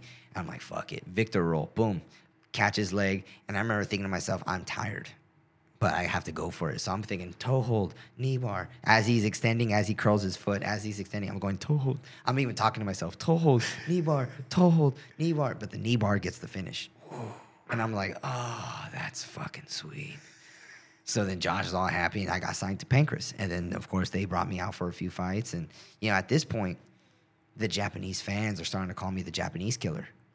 And I'm like, no, no, no, no, no, no, don't call me that shit. You know, because I, I like you guys. Like I, I don't I don't have anything against. I, I I I love the fact that Josh has such a history here. You know, with pride, with wrestling, and you know the fact that Josh's lineage comes from Billy Robinson, Karl Gotch, Antonio Inoki, rest in peace. You know, Yeah. Um, So all a- those guys- reverence and respect for the place. You know yeah, like I, you know, this uh, like in, in my in my mind, it started with those guys, you know, Inoki, Robinson, Gotch. It then it went to Josh, and then his, you know, his crew, just bringing it back. and then now it's me. You're just bring. He's bringing it back. Yeah, he's bringing it back, and I'm thinking, no, this is the, I I am part of your your guys' legacy, even though I look like this, but I'm part of your guys' legacy. So this is what I want to represent, and That's beautiful. and so then that's when they start really liking me and they start bringing me into Verizon. And then, you know, that's fucking like I had, like what I say, like 13, 12, 13 different fights in Japan and traveling over there. And, and then obviously this is happening outside of the United States. Outside, and so- people, some people out here just don't witness that. Yeah. Don't, don't see that part of your uh, your your story. Mm. How you're Yeah. kind of building yourself up, right? Yeah, I mean, you know, for a, for a long time, you know, anybody that I would train with, how come you're not in the UFC? How come you're not in the UFC? And I'm like, bro, like it's just in time. Yeah, you know, in, in time. time. Like right now, I have to re- I, like I have to really focus on. At the, well, this is what I was thinking at the time. I have to really focus on what brought me into fighting. Yeah. it wasn't UFC. No, no. It was the fact that I liked martial arts. I loved martial arts so bad that I wanted 10 black belts when I was by the time I was 40. And here I am training and getting to travel the world and getting to do this. And you know, I went through a lot of my own head because I was thinking, man, and even now after some of the fights that I after some of the fights that I lost outside of the of course outside of the UFC, I'm thinking, man, like I don't know, you know, like, am I ever going to get to the UFC? But then I thought I would also think to myself, well, that's, the UFC is not the reason why I got into it. yeah, I got into it because I wanted to. I wanted to fight. yeah. And here I am, and I'm living life, and I'm traveling, and I get to see different cultures. And Josh is sending me to Thailand, and you know, I, you know, stopping by in China, and you know, and Josh has always said this about me that chaos follows me. You know, like he, he- you know, we, I remember one time we were going, we were looking for drum brake parts for his uh, '75 Riviera, Okay. and he's thinking, yeah, of course. I mean, it's, where? Where? we were in uh, Santa Fe Springs. Okay. So he goes, I don't understand why it's so hard to find these parts. These are common parts. But we're having to jump from Santa Fe Springs, and then we had to go to here, then we had to go here. Just Kragen didn't have them. Just no auto shop have it has them. So we, we're sitting in a parking parking lot of an auto zone, and he's looking up the near the, another near uh, uh, you know uh, auto zone part, you know whatever, and uh, this homeless man comes up out of the corner. and He's got a fake lightsaber and he's got like a Darth Vader robe or something like that. And he's just swinging this thing, screaming. And he's, you know, I'm like, hey, Josh, take a look at, yeah, Darth Homeless over there. And Josh looks at me. He goes, "This is your fault. This is you." You're bringing the I'm like, you, "You're bringing the chaos. How come every time you're around, something happens?" I'm like, "Bro, I don't know to tell you, bro. it's just the way it is, you know. This is you. This is you." So, of course, you know when I, you know, I visit China, you know, in a in a layover to Thailand, and sure enough, in the in the middle of China, they go, "Okay, we're gonna put you in this hotel." You know, Okay. for your during your layover, layover, and I'm like, no, I'm not going because I'm not You don't like, want- I, like, bro, I, I don't know want you guys to, to charge me. They're like, no charge, free. And I was like, all right, cool. So they take me to some city, to some nice hotel. But I'm looking around and they're like, all right, do not leave the premises. Okay. And I'm just like, yeah, right. So I get out of my hotel. With, so I walk around and jump a fence. And sure enough, I'm like walking the streets and I'm like, man, this this place is pretty nuts. You know, I'm walking around. I mean, when's the next time I'm going to be in China? Yeah, you wanted So- to see. You wanted to experience. Yeah. So I'm like, all right, walking around and, you know, bought some street food and I was like, is this? I don't know what meat this is, but you know what? Whatever. You know, it was cooked in whatever. You're whatever. fine, you're I'll, fine. I'll figure it out in the morning if I'm throwing up. If, if you've been to Tijuana, you probably Yeah. know, so I'm like, all fine. cool, whatever. So I ate it. It was good. And then I was like, all right, time to go back. And I'm looking around. How am I going to get back? Shit. I'm just gonna jump this fence. Boom. so I just jumped this fence. I went back to my hotel room, and I'm thinking to myself, they're gonna come knocking on my door any second. But I'll be asleep. Whatever. So I go to sleep. and I wake up, and all right, time to go for my for my flight to Thailand. And here we go. And you know, Thailand was a trip. You know, got to see you know cobras running up on the mat. That was fun. You know, I didn't get I didn't exactly train at one of those uh, at one of the fancy gyms. You know, like Fairtex or Tiger Muay Thai. I went to you know this city called Pathum Thani, Okay. and I mean, literally, what Josh tells me, he goes, "Listen, they don't have street names over there. Well, in the area you'll be in, they don't have street names. So what you're gonna do?" And it just he basically sent you out. You're, you're on your own. Yes, you're he on sent me. own. It's 100 percent on my own. So he sends me over. He goes, "Listen, you're gonna walk up this direction. You're gonna see a red truck. It's a rusted up truck on the corner. When you see that, make a right." And then you're gonna walk some ways, and you're gonna see a farm and a rice field and this, that, and And the this- other. it basically, he's, that's where he went. Yeah. So he's just telling you. Yeah, and he went based off his friend's suggestion. Uh, yeah, not his last name is Inoue, but um, yeah, he went off his friend's suggestion because he was over there filming uh, Never Back Down three, I think. Okay. And so he goes, "Yeah, I want you to go to this gym, but like I said, you're gonna go over here. You're gonna make a right at this red truck. You're gonna pass this, pass that, pass this, and you're gonna hear people cracking pads. Well, at least you should by the time you get there. Go over there." Okay. So I was like, all right. So I walk up this this driveway. I walk this I walk up this driveway, and sure enough, I see a bunch of people cracking pads, and it's we're all. I mean, the bags are like ninety years old. You know, they're all they're all kicked This is in. living. Is this one of those gyms where people live there, basically? Yeah, yeah. The the bags are all kicked in. The uh, the mat. There's no mats. It's carpet that we're training on. It's con- concrete and carpet, and there's a ring that everybody's clinching in. Okay. So I'm like, and, and what type of what type of Muay Thai style is this? Is this is clinching? Uh, is this striking? Is It's- it- sweeping? What it's it? it's I think it's a nakmoy or something like that. But it's basically just you know they have clinching, Yeah. but it's mainly you Their know kicks specialty is yeah kicking. kicking. kicking and punching. So the the instructor's name is uh damn what's his name I forgot I forget his name but um Sangtiennoi. okay. Sangtiennoi, and he he was you know Sangtiennoi trained Brian Popejoy. He trained John Wayne Parr. You know, he had like his name, nickname was the Deadly Kisser, and he had he's the one that has wins over Ramon Dekkers during the Golden Era. Okay. so Josh is like, you're going there. Yeah. So I was like, all right, cool, whatever. I was like, yeah, a guy that kisses somebody before he knocks you out. Yeah, yay. This is this is what I'm gonna do. So I show up and you know, you know, Santino is like, Victor, you Victor? Yes, I'm Victor. Okay, go put your shit down and come down and train. All right, here we go. And you know, that by the time I got there, I trained for like an hour and a half. And I was like, all right, cool. Yeah, they must have just started. I was wrong. Because the very next day, get your ass up at like 5:30 a.m. because we're gonna run at six. And they did about six or seven miles Okay. of a run, and then it's pads, and then it's clinch work, and then it's bag work, and then it's calisthenics. The entire practice lasted about four hours, and that was every morning. And, and these are people that do this since they're Eh, kids. yeah, every day. So yeah. since they're kids. and that was just the first practice of the day. Yeah. So then after that, you eat breakfast, and then you rest. what's what's breakfast like? whatever. Well, breakfast is whatever you heard.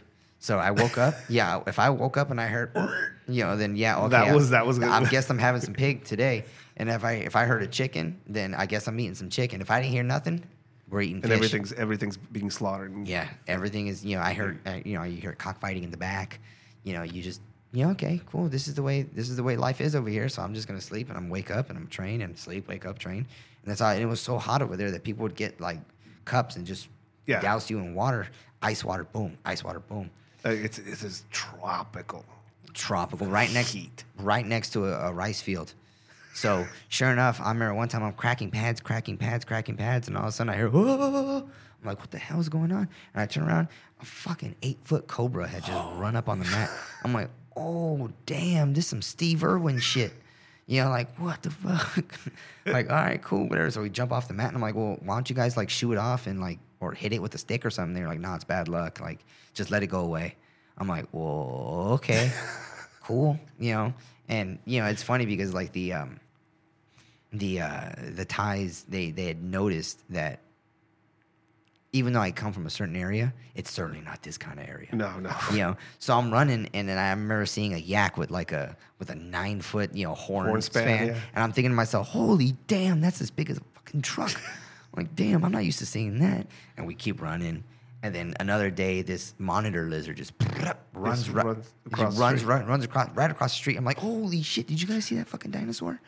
Like, Jesus Christ! And they're all laughing at me because, of course, it's, it's not what I'm used to. But I'm like, hey, like I'm not tripping, right? Yeah.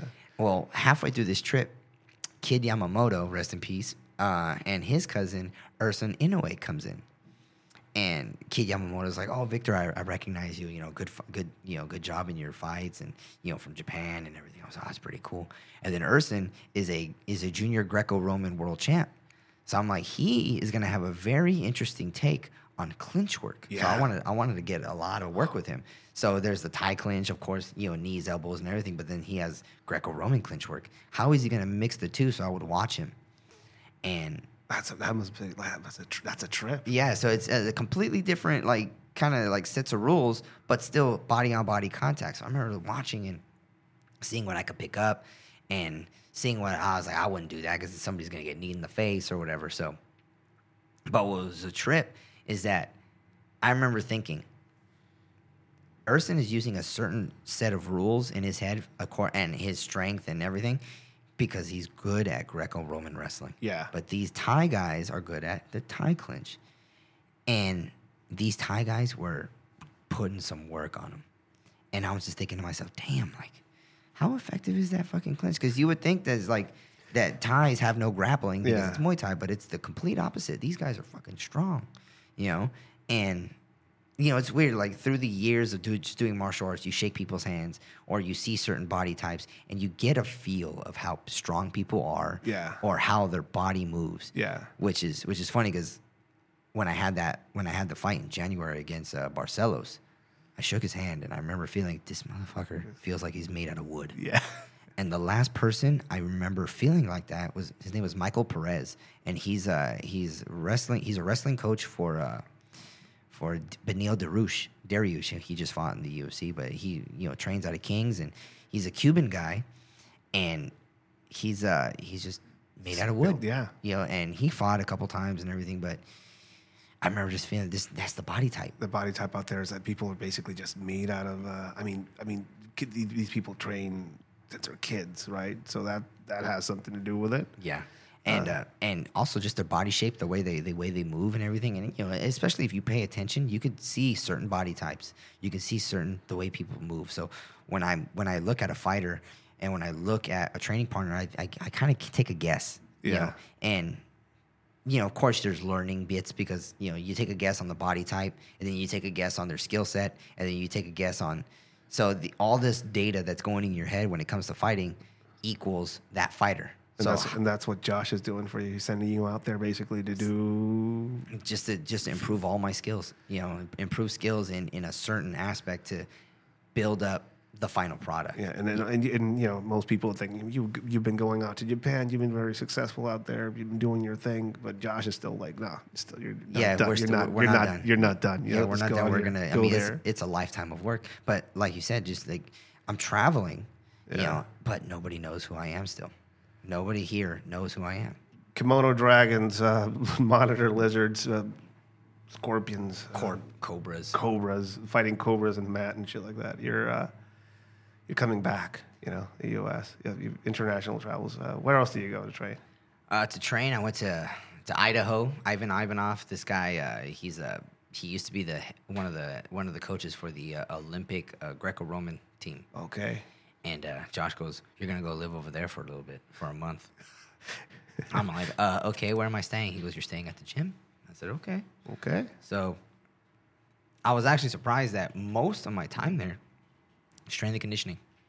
Okay. So you you, were, you thought you were going to be? I you thought it was gonna be more like technical training, you know, body lock, you know, you know, you put your hands here, you go here, boom, you go. No, nah, no. it was it was strength and conditioning every day, and then okay, you got uh, now we're gonna wrestle for like 10, 15, 20 minutes, and I was like, oh shit, okay. And I remember just getting tossed on my head just over and over and over again. but at least I was in shape. know, Yeah. and then, of course, when I came back, you know, I uh, just grab a hold of somebody and they're all right. They're they're gonna go on a little flight, boom, you know, and just and just go for it. But I wasn't I wasn't I was in good shape for that because Yeah. of course every day for a month, just running, pull ups, push ups, just Bulgarian bag swings, Building yourself up. building myself, building myself, building myself. But you know, of course, now I have all this you know strength and conditioning knowledge in my head. So I'm like, okay, well, this is what's good for this kind of uh, this sport and this grap this uh, this kind of fight. So if I wanted to take somebody into the deep end and just move and pummel and pummel, and even now, like my wrestling style is more of a pummel, pummel, pummel. So you, so you, you're uh, you're an interesting guy as far as your you know you start off you know you're grappling I, I guess grappling based with jujitsu, but then now it's morphing into uh, well you're getting exposed to catch wrestling to the Greco-Roman the, the wrestling style. Like what is that for you? That mixture like what? do- So, you know, I never, I never had folk style or freestyle wrestling because Yeah. I never, I never went to a, a school that had wrestling. Yeah. So uh, technically, I didn't start wrestling until I started fighting. And then Josh saw, saw how shitty my wrestling was. He Yeah. goes, "Bro, how come you're just falling over?" I'm like, "It's not that I'm falling over, bro. It's just that you know, I, just, I I'd rather just do jujitsu, you know." And Like, and he goes, "We're gonna change that." So he started trying to teach me double legs and everything, and I just always struggled with double legs. You know, setting them up, just going. You know, I mean, my legs are long. I'm used to kicking. Yeah. You know, so So him sending you to Idaho and stuff like that. yeah, because he actually saw that I had a good, a good bridge and a good arch. So he's like, maybe you're not just going to be a freestyle wrestler. Maybe we just pummel and get into the situations where we can shoot these shots. Because of course, shooting a shot is still very, uh, very necessary. You have to n- at least know what it is. Yeah. Even if you're not going to do it, that way you can defend against it. yeah. So, boom, here we go. You know, like you're gonna you're gonna learn you're gonna learn this form of wrestling then because you're still gonna learn how to wrestle. So he's, he's uh, Josh is still pushing you. He's Yeah. sending you out to these different places to train, build yourself up. Where does the UFC enter into this? So the UFC comes along after uh, you know I had these fights in Russia. I had these fights in Japan. You went to fight. You, oh, so you also fought in Russia. Yeah, I fought in Uh, Russia, was yeah. Well, hold on. Hold the phone. hold the phone. So, you, what, what, so you go fight, fight. What was that like? What? So you're you fought in Japan, silent audience, respectful, great curry. yeah. So eventually, Josh goes, "We're gonna go fight in Russia. It's a good payday." And I was like, "Okay, yeah, sure." Sure. And Russia was a that was an experience. So the first time I fought in Russia was in Yekaterinburg. Okay. I remember bringing. Uh, he goes, "Hey, bring warm clothes. It's gonna be cold." I said, "All right, cool, yeah, whatever." I brought jeans and a leather jacket. Dude, dude. Bro, it was so fucking cold. So, so I remember. So we, This, this is uh, this is Arctic. Yes. shit. And I'm Arctic thinking, blast. I'm thinking, bro, my leather jacket is not enough. so I don't know. No layers. You didn't have any layers? No, no, not really.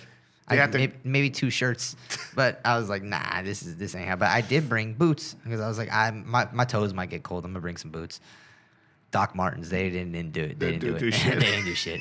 So I remember I got to the hotel, and you know, there's a big, nice hotel, and nobody's laughing. Everybody, I mean, it, it was weird. I was like, why is everybody so serious here? You know, like This is cold. it, it, no, it's just culture wise.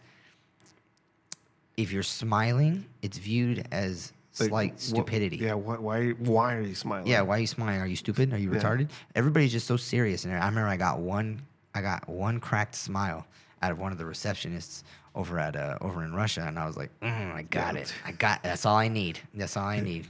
See you later, girl. so, you know, I get to I get to Russia, and at the time I had still long hair, and I'm thinking to myself, I need to find somewhere to braid my hair. So I'm looking up, I'm looking up, and I finally found this like steampunk girl who was doing hair out of some one salon and everything. And I was like, oh man, I'm gonna walk across that park. You know, I just gotta walk across this park and go this way and go that way, and I'll be I'll be there. You know, so I'm looking at the I'm looking at the map, and I'm like, oh man, I must be on the other side of a big lake. I wish I was on the other side so I could see this big lake. Turns out the what I thought was the park was actually the frozen lake that was that I was walking across, that nobody else was walking across. Like, I just thought, oh, it's it's cold, nobody else is walking. That's what I thought, but No, no, it's a- it's a fucking turns out my frozen- di- it turns out my dumbass was walking on this frozen lake, and I was like, damn, that's crazy. so all right, cool, and I go over there and I get my hair braided by this Russian girl that she was, you know, the translation was like I pulled it up on Google, you know, trying to just translate it. Yeah, I, I need these braids. Do this to It's my like head. a like a cat needs pants or something like that. She's yeah, like, what the like fuck's I- going on? Yeah, so she gives me the braids. I go over, and I have this fight, and I where I beat this guy who was undefeated, and you know, and it's funny because I remember pulling up, and Diego Brandao was on the same card. Okay. And I was I remember training with Diego Brandao over at CMMA in Gardena, and you know I was like, hey Diego, hey, hey what's up, brother? Diego Brandao is unhinged. He, he's he's funny, but he's Yeah. unhinged. But um, he, so I remember like. What was, know, it, what was the crowd like? the crowd was still kind of silent. They weren't as crazy, but the guy I was fighting was a was a was a was a national judo guy, and he represented Russia in the Olympics. So they were obviously they were there for him. Just all neck, arms, just swole patrol, and I was like, damn, all right, whatever. I guess I'm gonna fight him. So I beat him in a decision. Okay. But during the fight, I remember just hearing drums, boom, boom, boom, boom, boom, boom, because of judo. Oh, okay. So they had all his judo fans there, pop, pop, pop, pop, pop, and I was like, ah, that's pretty cool. So I, I beat him a decision. He was, he was, you know, he was respectful. how long? How long was that fight? that was uh, how long ago? No, how long? The, what, how Oh, long- it was a three. It was three three rounds, five minutes. So it was fifteen minute fight. So, but it was just me just sticking, you know, staying away from him and just getting my getting my my kicks off and my jab, pop pop pop, and just move, pop pop pop, move, pop pop pop. move. So I maintained that, and you know, it was still dangerous because I'm in Russia. Yeah. And I took it to a decision, and I was like thinking. I remember thinking, Josh, if they screw me on this decision, it is very obvious. He goes, yeah, but you didn't finish them, so you- you got you got whatever's coming. Yeah. You know. So they gave me the they gave me the nod, and I remember going in the back, and they paid me cash. You know. So I remember thinking, okay, I have this fat stack of cash on me right now, yeah. and they know exactly where I'm staying. They don't want to get robbed. so and not only that, but you know, I'm, I'm within walking distance of where I'm staying. Yeah. You know, so I'm like, Josh, did you bring your knife? He goes, Yeah, I got my knife. I was like, All right, cool. I got my blade too. So Yeah, Well, what, what, what, did you bring that knife with you, or was something you picked up there? no, I brought the, I brought this blade with me. Oh, dude, you Yeah. You're my. You know, I'm, I carry. I always carry a knife. Yeah. So I mean, this is something that interests me. So you, both of you are planning on fighting off would-be robbers. Would be would be Russian mob robbers Mm-hmm. because they know that we just got paid. I don't know if I'm, like the only thing I do know is that I have all this cash on me right now. All the things that I don't know is are they do they know that they're they that they that I have all this cash on me? Do they um are they looking for retribution like that because their boy lost? Yeah. I don't know You all don't this. you don't know, it's I don't- yeah, I don't know. So the first thing I thought is, I'm taking this. So Josh goes, all right, cool. Let's drop off your money and let's go. Let's go on a night on the town. Let's go get something. And I was like, you are insane. Do you think I'm gonna drop off this money, bro? They're the one that put me in this room. Yeah. They're this hell no. You- What, what do you think I'm gonna do? I'm gonna put it in my suitcase as if they ain't gonna take my whole damn suitcase, bro. I'm lucky if I get out of this country. Yeah. So, so the first thing I think, nah, I'm carrying this money on me until I get home. Okay. So, sure enough, that and that even then I was like, all right, Josh, I'm gonna need you to hold some of this, you know, because you know there's there's rules at the border. You Cash, cash mule. Yeah, you, I'm gonna need you to hold some of this because there's a rule at the border. He goes, all right. So we get across the border and bing bang boom. I just put my money in my in my in my little uh, my little account, you know, Yeah. which was Bank of Underbed. Because I'm not gonna. What am I gonna do? I'm all broke. all of a sudden, I put X amount of money in my bank account, cash, and the the feds are gonna be like, "Yo, what's up with this?" You know, and of course, Josh was like, "Don't deposit it all at once." I was like, "Bro, I'm not gonna deposit it at all." You know, Yeah. It's- It's, survival money. yeah, it's like this is just this is bank of bed, you know. So, you know, of course, when I needed to buy a car, that's when I went and I turned into a cashier's check and I took it over. But I was like, yeah, bro, I ain't, I ain't doing this. You know, it's funny because at this point, I was working at a smog shop, helping cars. Okay. You know, so I was, uh, you know, so I kind of learned the uh, the way of, you know, kind of staying out of the system. You Yeah. know, trying to, you know, being being paid cash, not being paid by checks, and you know, helping things along. So, oh, your car needs help with this. All right, well, this is You're definitely Mexican, man. yeah. Well, what was funny is that my I'm my gonna- boss, I'll my figure out a way to get your uh, voter card here. yeah, what's funny was my, my boss was uh, from Guatemala, and he was like five foot one, and he was the angriest man that I'd ever known. But he he had his um he had his wife, and then he had uh, somebody that he was talking to, Yeah. And I knew that any time that him and his the one that he was talking to, whenever they were having problems, he would play the same song, "Lady in Red." So whenever that song came on, I'm like, "Oh, I'm just gonna go get to work because I know he's just gonna be angry. And you know, it's funny because he taught me some lessons. Because he goes, because I remember one there's be a couple times where he would be like, "Hey, I'm not gonna be at the shop today, but I got this guy coming at this time with this car, and this is what it needs. This is what it needs." I'm like, "All right, cool." And he goes, "Now, he's gonna give you a McDonald's bag." And I was like, "Okay." He goes, "I want you to put it next to the trash can." I said, "Okay." whatever. So then, whatever. Guy comes, I do the work. He gives me a McDonald's bag. Boom. See you later, alligator. and then he goes, uh, and then he goes, all right. We have this other guy coming in at this time. Blah blah blah. Give him the McDonald's bag. Okay. Boom. Go and I give it. You know, here you go. See you later. Whatever is going on is not my business. I'm just Yeah. opening and I'm closing. And hey, see you later, alligator. Yeah. Um, the next time he comes, I'm like, hey, what was in the what was in the what was in the uh, the McDonald's trash bag? I was like, I told him, if it's anything but cash, don't tell me. Yeah. He goes, no, eh, eh, si era dinero. And I was like, why in a McDonald's bag? Why next to trash can? Why next to the trash can? He goes, because if somebody comes and robs me right now, yeah. they're not going to look at the trash. trash. They're going to look at the cupboards. They're going to look at everything in the back. They might look at your pockets and everything. Smart. And he goes, yeah, but they're not going to look at the trash. It's basura. yeah, it still has grease stains. And I was like, So that's where you learn your ba- your banking system. Yeah, Your, sto- like- your money storage system. yeah, like, put it next to the trash. They're not going to look at that. Fucking great. So I was like, all right, yeah, yeah, sure, whatever. So then Come back with your winnings. come back and Figure shit out. figure well actually You- that that fight the, my first fight in russia was actually the first fight that i actually wasn't in debt. So up until this point i had been you know i started living uh, out not on my own but at a i was renting a room. Um, i had moved out. Um, my car was was literally breaking down you know you know, even though i had to had all What- these what fights Car, what car is this? it was a 2001 bmw 330 ci Ouch. so yeah, when I got it, it was it was it was in working condition, but I bought it from a guy who was like Vietnamese and weighed like ninety pounds. Okay. Because he had lowered this thing and the, you know it had like super big rims. It was a nice car to look at, but it would you know scratch anytime you hit anything. Um, you know, and then of course just the nature of a car when you're you know don't know how to take care of it Destroyed. it just destroyed it, right? So, you know, at this point, like I said, just Debt free. now, now I'm starting at zero. I'm like, all right, Weightless. yeah, so I'm like, all right, cool. But I'm still washing dishes at this one job. Um, I'm managed. I, I'm training. You know, I can pay a membership fee. I can pay. Uh, I can pay my rent. But basically, every every at the end of every month, zero. Which fine. You know, I can do that.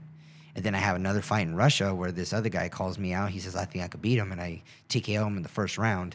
And this guy's got big old zits on his back. I'm like, oh, I wonder what you're putting in your body, you know, whatever.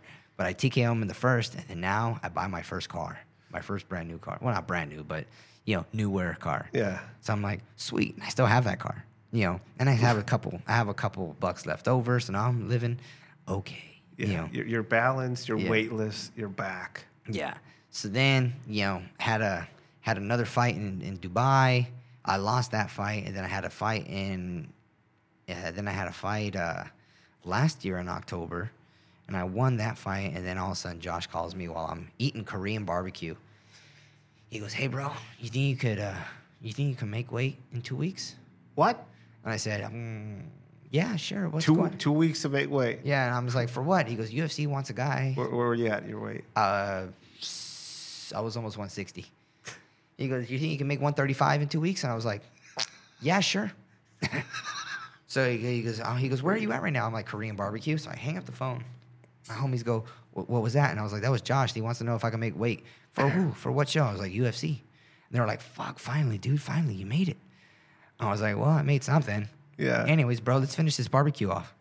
He goes, bro, you gotta make weight in, through, in two weeks. I was like, yeah, but I'm here and this is gonna cost me money. What do you think I'm gonna do? Just put the fork down? Shit, you don't know me, bro.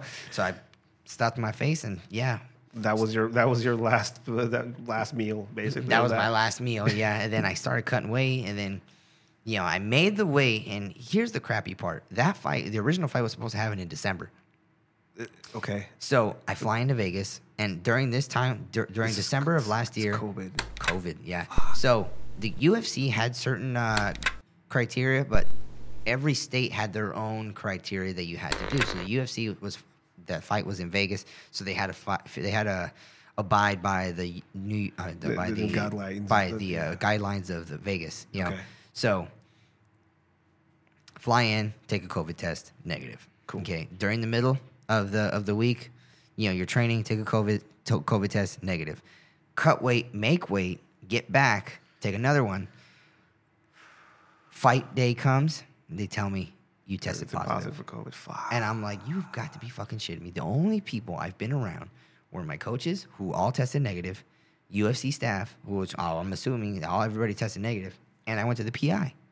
So I don't know where I could have gotten it from, but can I take another one right now, just to prove that I'm negative? You know, like let me let me let me try to let's let's try to make this right. And they were Yeah. like, nah, like that's just the way it is. And I'm just like, all right, so now what? And they were like, well, you got to stay the extra day, and then you got to drive back. Fuck. I'm like, well, son of a bitch.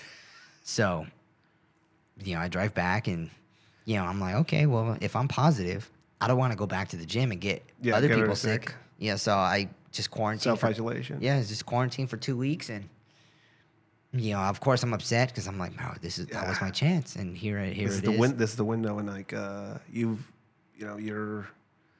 Yeah, this is the this is the window. yeah, this is the window, and here it is being slammed shut because of what's going on, you know? And I'm just like, shit. So I isolate for two weeks.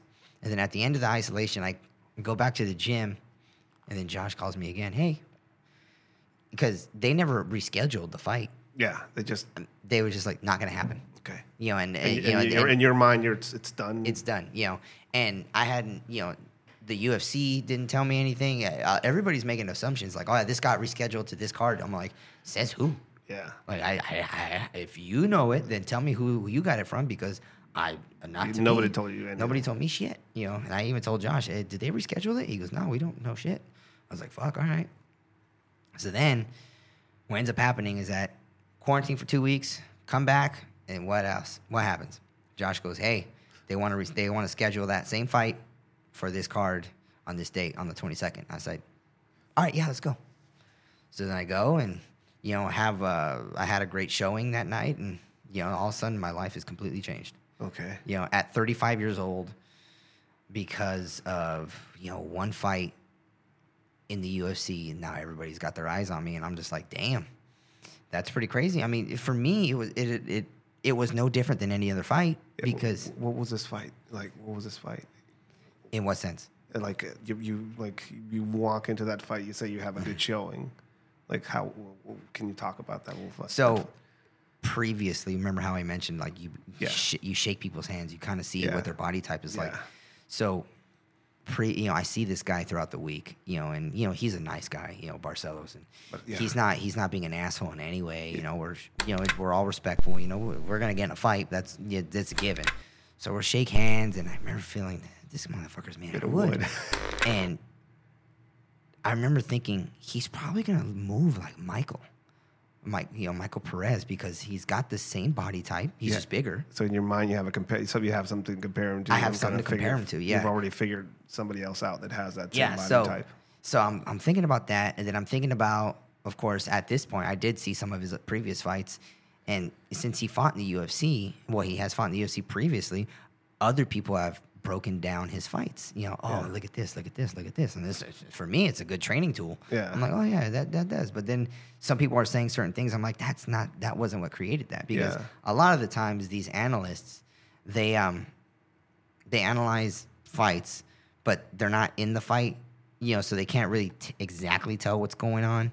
Um, and also, a lot of them, some of them understand but don't train. Some of them train and kind of understand. Yeah. But there is something to be said about the man in the arena, you know, who actually has the the experience, you know, and you know, it brings me to another thing where I'm just like, you know, my coaches have been coaching and fighting for years. Yeah. You know, which is something that you can't. There's you no way- There's no there's- way to quantify that.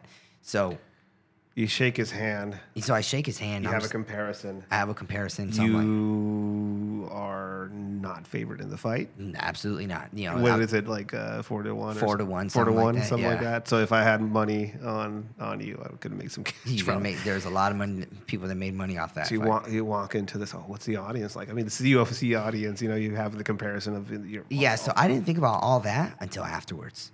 Because of course for me it's fight time. For Yeah, me, you're just it- focused. I'm just focused on the fight. Um, I learned a long time ago that doesn't matter who you're fighting, it doesn't matter where you're fighting, what you're fighting in a ring or a cage. It doesn't matter what the audience is like. It doesn't matter what the uh, what the betting lines are Yeah. like. Everything always changes except for one thing: the person across from you is going to try to beat your ass. Yeah.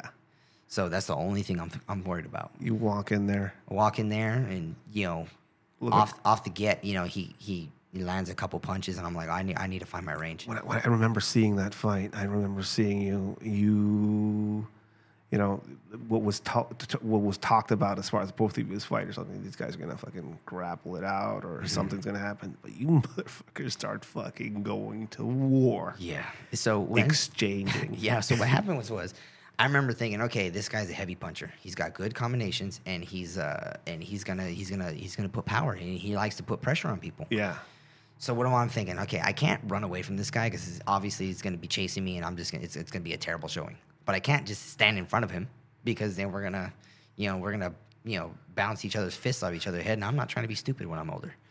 So what do I do? I'm like, okay, if he's gonna throw some power shots, I have to make him throw those power shots in order for him to get tired. yeah, So I stand just outside of it, just outside of it, to make him feel like, oh, he's right there. I'm gonna hit him. yeah. So he throws those power shots. I slip, I move, and I just hit him with a two or three pop, pop, pop. Some of your, your head movement in that thing, like the the evasive nature of some of the shit we were showcasing. Also, you were throwing some kicks as Yeah, well. yeah. I was trying to, I was trying to set up some other stuff just to get my hands going. You know, Yeah. just just slightly outside of his power range. That way, if he does hit me, it's fading power rather than uh rather than progressive power. There was right? a moment when you have your back on the mat and a fucking kick just comes out of the fucking Yeah, and just ether. I could see this guy's uh, soul leave Mm-hmm. his body for a moment. originally because I remember so he had caught my kick and you know tripped me up. Yeah. So I remember being on my back thinking, and I'm looking up and I'm thinking, okay, I see his nose right there. So I'm thinking that he's gonna come in with a big punch and I'm just gonna stick my knee right in the middle, have him run into my knee. You know, so I'm thinking, okay, that's what's gonna happen. But if he stays there and just kind of plays the game for a second, I'm just gonna up kick him. Boom. So that's what I did. Bam, up kick him. Okay, what's what's happening? What's happening? Boom, stand up. All right, let's keep going. Ba, ba, ba, ba. Yeah, he, you see him. He's like, okay, Yeah, that's, it's better. Get your ass up. You know, so I, I'm not taking another one of those. So, you know, I stand up and we keep going, and you know, and at that point, I'm just like, okay, just keep your feet moving. If your feet become lead, then that's what's going to be good for him. Yeah. So I just keep my feet moving, boom, boom, boom, boom, boom, and then if my feet are moving, I could just move my hands. I don't need to put power into them. Just move my hands, and then. You know, sure enough, I you know in the in the first sometime in the first round, I hit him with a good right hand, boom, Yeah, and it wobbles him. And then I'm like, oh shit, this is my chance. I could finish him. And then I close the distance, and then we end up we end up uh, finishing the round on the fence. Yeah, And at that point, the live odds just completely change. You know, and then all of a sudden, you know, now it's now it's my fight. You, you, know, could, you can you could feel the change. yeah, so all of a sudden the tides are changing, and you know I'm looking across the I'm looking across the uh, the cage, and he's kind of leaning over, and he's coming up, and he's breathing heavy, and I'm just just that's it, just eyes completely focused on him, and I hear my coaches, and it, the information's going in, and you know, and I'm just just focused, and you go out there, and you, now you're in a flow state, and you're just pop pop pop pop pop moving, pop pop pop pop moving, and you know every now and again he gets a couple on me, and then I'm just okay, come out, recircle, come back out, you know, and you know, just that over a progression of just him just not giving up, but me just not giving up either. But I'm landing the cleaner shots. I'm landing the uh, the the better of the, the the striking, and I'm just going for it. You know? Crack. Just over and over again. And I, at that point, I don't even feel pressure on my hands. Not like I'm going through them, but I just just constantly moving my hands. Boom, boom, boom, boom, boom, boom, boom, boom, boom and then ding ding ding the bell rings and all of a sudden you know the, you know I hear the I hear the crowd and I'm looking around and at this point it's now it's starting to sink in oh shit you just you you know you won in the UFC people see now people Yeah. can see now that the the body of work that you've done Yeah. you know so far um all of a sudden I look at my phone and it is just blown the hell up with- Explosion. yeah, it's it's. I'm just like, oh, crap. Now I'm gonna have to go through all this shit. And like, and here's the thing, like, I I I I appreciate it, and it's it's a it's it's an amazing feeling. Yeah. At the same time, I'm a lazy person. I- yeah, I'm just like, damn, I gotta go through all these. you messages." you you you economize Yeah. your energy. So you you you just you know you just major upset to somebody there. Odds are not in your favor. You win. Um, you have this body of work behind you, you Mm-hmm. know. But some people are just finding out about you now because you're this is UFC and you know, a lot of people just watch that. yeah.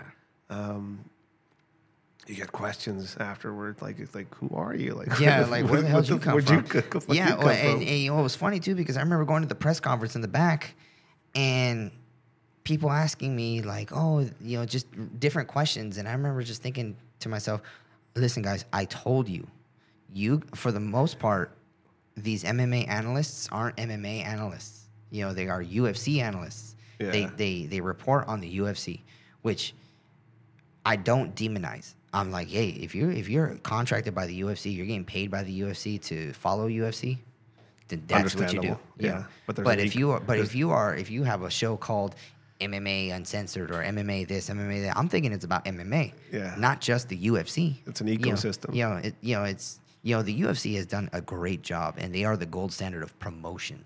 Yeah. You know, they uh they, you know they do the best at promoting and as far as uh, from the from the shows that I've been on and the travels that I've done they do damn near the best of taking care of their athletes you know when I get there they want to they want to know what my weight is that way they can plan my meals out that way they can do everything they can to make sure that I make weight and I fight the best that I can and that's great yeah It's, it's it's one of the best shows on earth. I Yeah. mean, the entertainment aspect also of just creating an entertainment combat based Yes. event.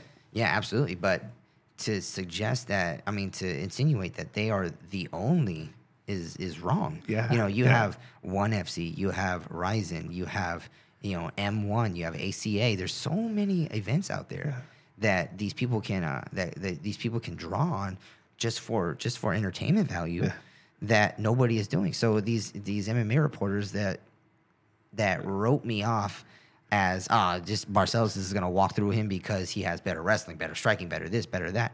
I'm like, according to who? Yeah. You know, like I've been I've been fighting undefeated guys uh, across the you know across the ocean. I've been fighting these odds that you know for a very long time, You- and I've been coming up on top mostly. And sometimes I lose, but coming up on top. So you find your window and you not only go through it, but you break it. Yeah, so you know these. uh, So the the reporters are asking, "Did you come in with your chip on on a shoulder?" I was like, "No, it's not a chip on my shoulder. It's just it is what it is." You know, Yeah. like the only chip I had on my shoulder is that I was born ugly. If I could, if I was, if I was more handsome and I could dance, whew, I'd be, Yeah, it'd be I'd- easy. I'd be, it'd be easy, but but no, you know, um, You had to fight for it. I had to fight for it. Literally. Yeah, literally. Literally so fight for but it. Now that I'm here, I'm I'm here. You know, Yeah. and then you know it's funny because I remember you know making uh, the the day before we're making weight. Brandon Moreno fell on that card, and he was fighting Figueiredo, and uh, Brandon Moreno actually had a lot of like training partners and people that he knew fighting on that card. And I, I guess the UFC wanted to put a lot of Latino fight, fighters on that card because we were in Anaheim, so close to you know Mexico, and they were like, we're gonna put a lot of Latino fighters and try to get people in here. Yeah. So, you know, sure enough, Mexican fighter goes up, and then all of a sudden, everybody's, I mean, to, to weigh in, just to weigh in, everybody's, yeah, you know, just everybody's clapping and cheering. And then a Brazilian guy comes up, and then you hear like the polite claps. Yeah. clap, clap. And then Mexican guy goes up, yeah, everybody's going crazy. Another uh, an American guy goes up, polite claps, and I was like, you know what? I want a, I want a good clap. I want, you know, I think I should, I deserve a good clap. But nobody knows. You know, Yeah. I'm half Mexican, so I go, Yeah, but I, I go up there, you know, I weigh in 135. All right. Oh, and then they clap. And then I go, Arriba las chivas. And everybody kind of looks at me like, what the, you know, what the hell? And yeah. And then sure enough, afterwards, hey, wait, eres, eres mexicano? I was like, mi pan's de DF. Oh, okay. Y le gustan las chivas? Pues, él le gusta el, el UNAM, but I like los chivas because of Nacho Vasquez. He had long hair. You know? you know, so, you know, so at that point, people are like, oh, he speaks Spanish. And Yeah. kind of word gets around. And then now, right after the fight, I go do these press conference interviews, and then this other guy comes over, hey, you're going to do ESPN Deportes with me. So I hope you're caught up on your Spanish. And I was like, "Uh, well, I'm, I'm going to do my best, bro. He goes, well, if, if you can't, then just say it in English and we'll translate it. I'm like, all right, cool. So at that point, my lady, she goes, "You need to practice more of your fucking Spanish."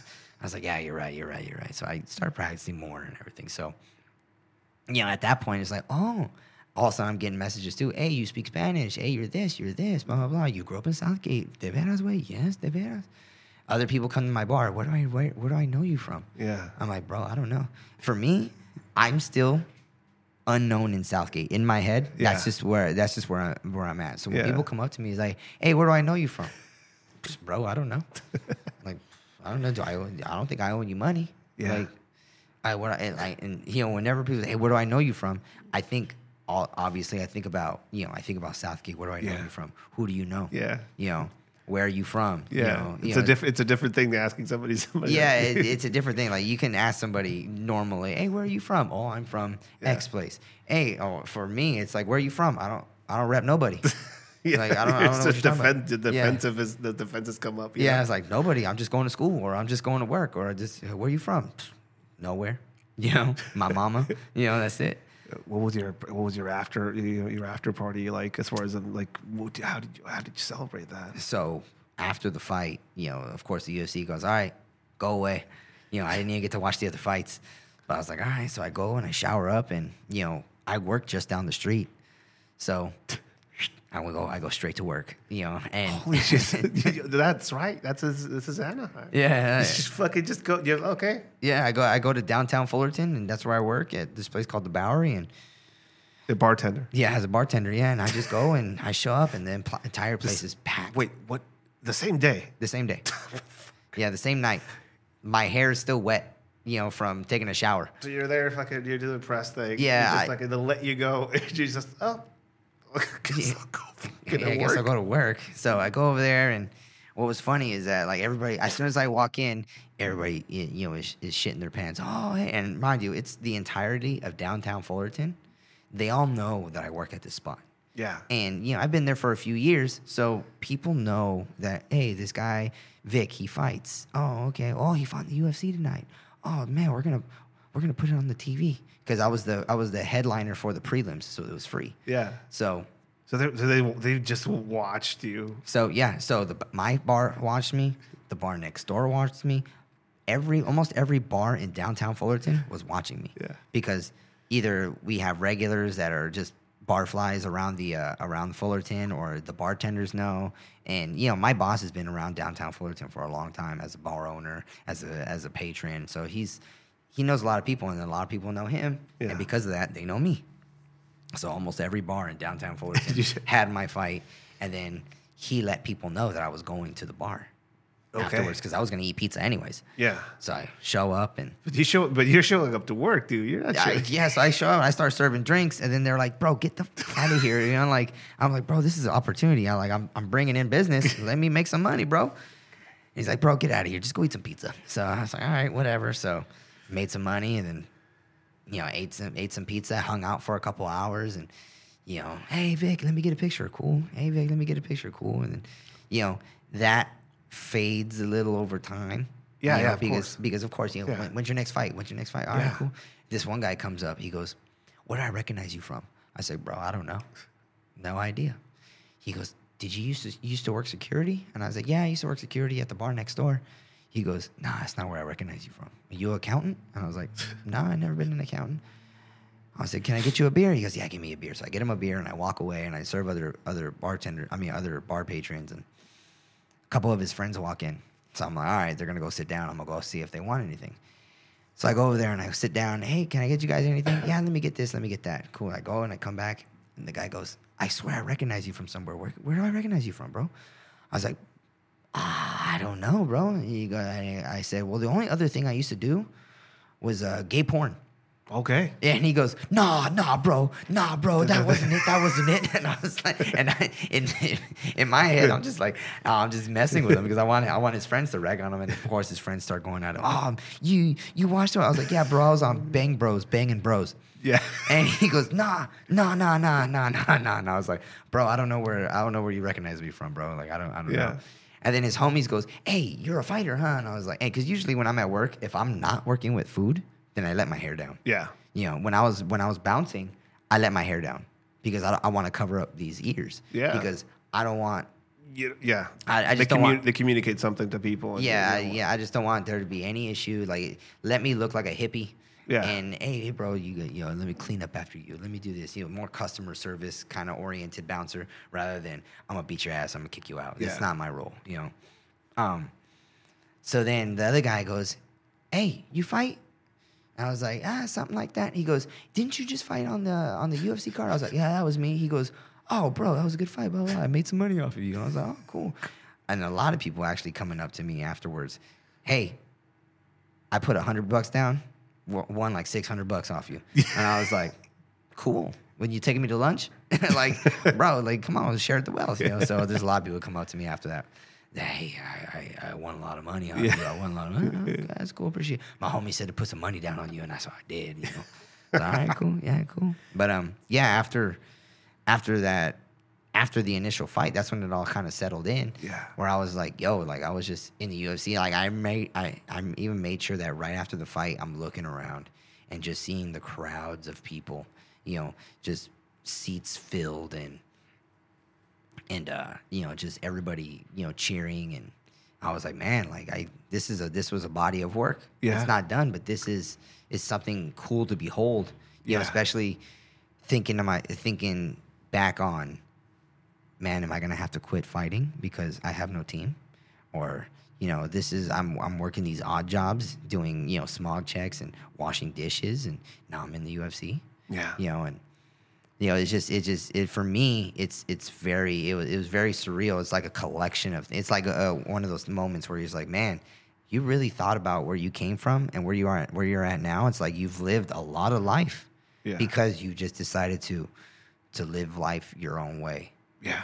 off made off being made to feel that not being made to feel but made to know that you were different from being called V Diablo you know to the the parents not wanting their kids to hang out with you now it's all now whenever I see the the the parents when I go back to South Gate visit my mom sometimes ah VW Ben VW hey háblame contigo blah, blah, blah. you know they, they want to talk they want to talk to me and ah mija's over here and in Arizona or mijo's over here and they're doing this or they're doing this or oh mijo's in jail and you know and these are all the these are all the kids that they didn't want hanging out with me It's full circle. it's it's absolute full circle you know Yeah, but you have to go really far away to get back to where you were. Yeah, I remember after my fight, I went back to South Gate, and I remember just you know kind of like sitting in front of the uh, the community center where I used to train, and be like, "Bro, it's starting, and now it's a Planned Parenthood," you know, and I'm just like, "Well, it's kind of a it's kind of a messed up joke, but my life started there. Yeah.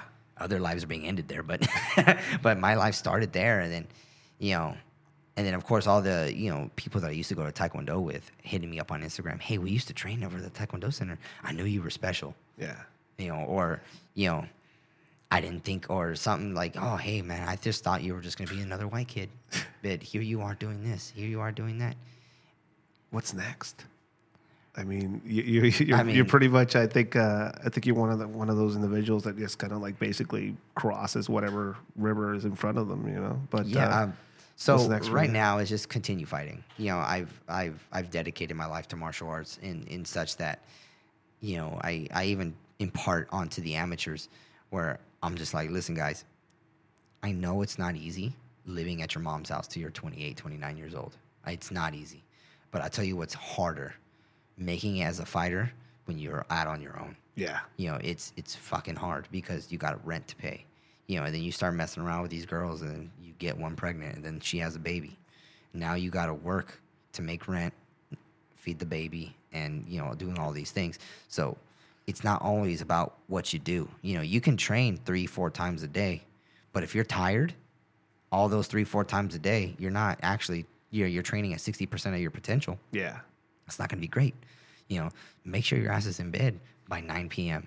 You know, with the lights off and your face out of your phone. That way you can go to your. That way you can go to sleep, so you can wake up early. You know, so, you know, for me, I've scheduled my life that way. No, I'm not going to go out. No, I'm not going to do this. I'm going to bed by 9 p.m. Oh, you want? Let's go here. All right, cool. As long as I'm I'm out by 9 p.m. No booze. No, no booze, no drink, no drinking, no drugs.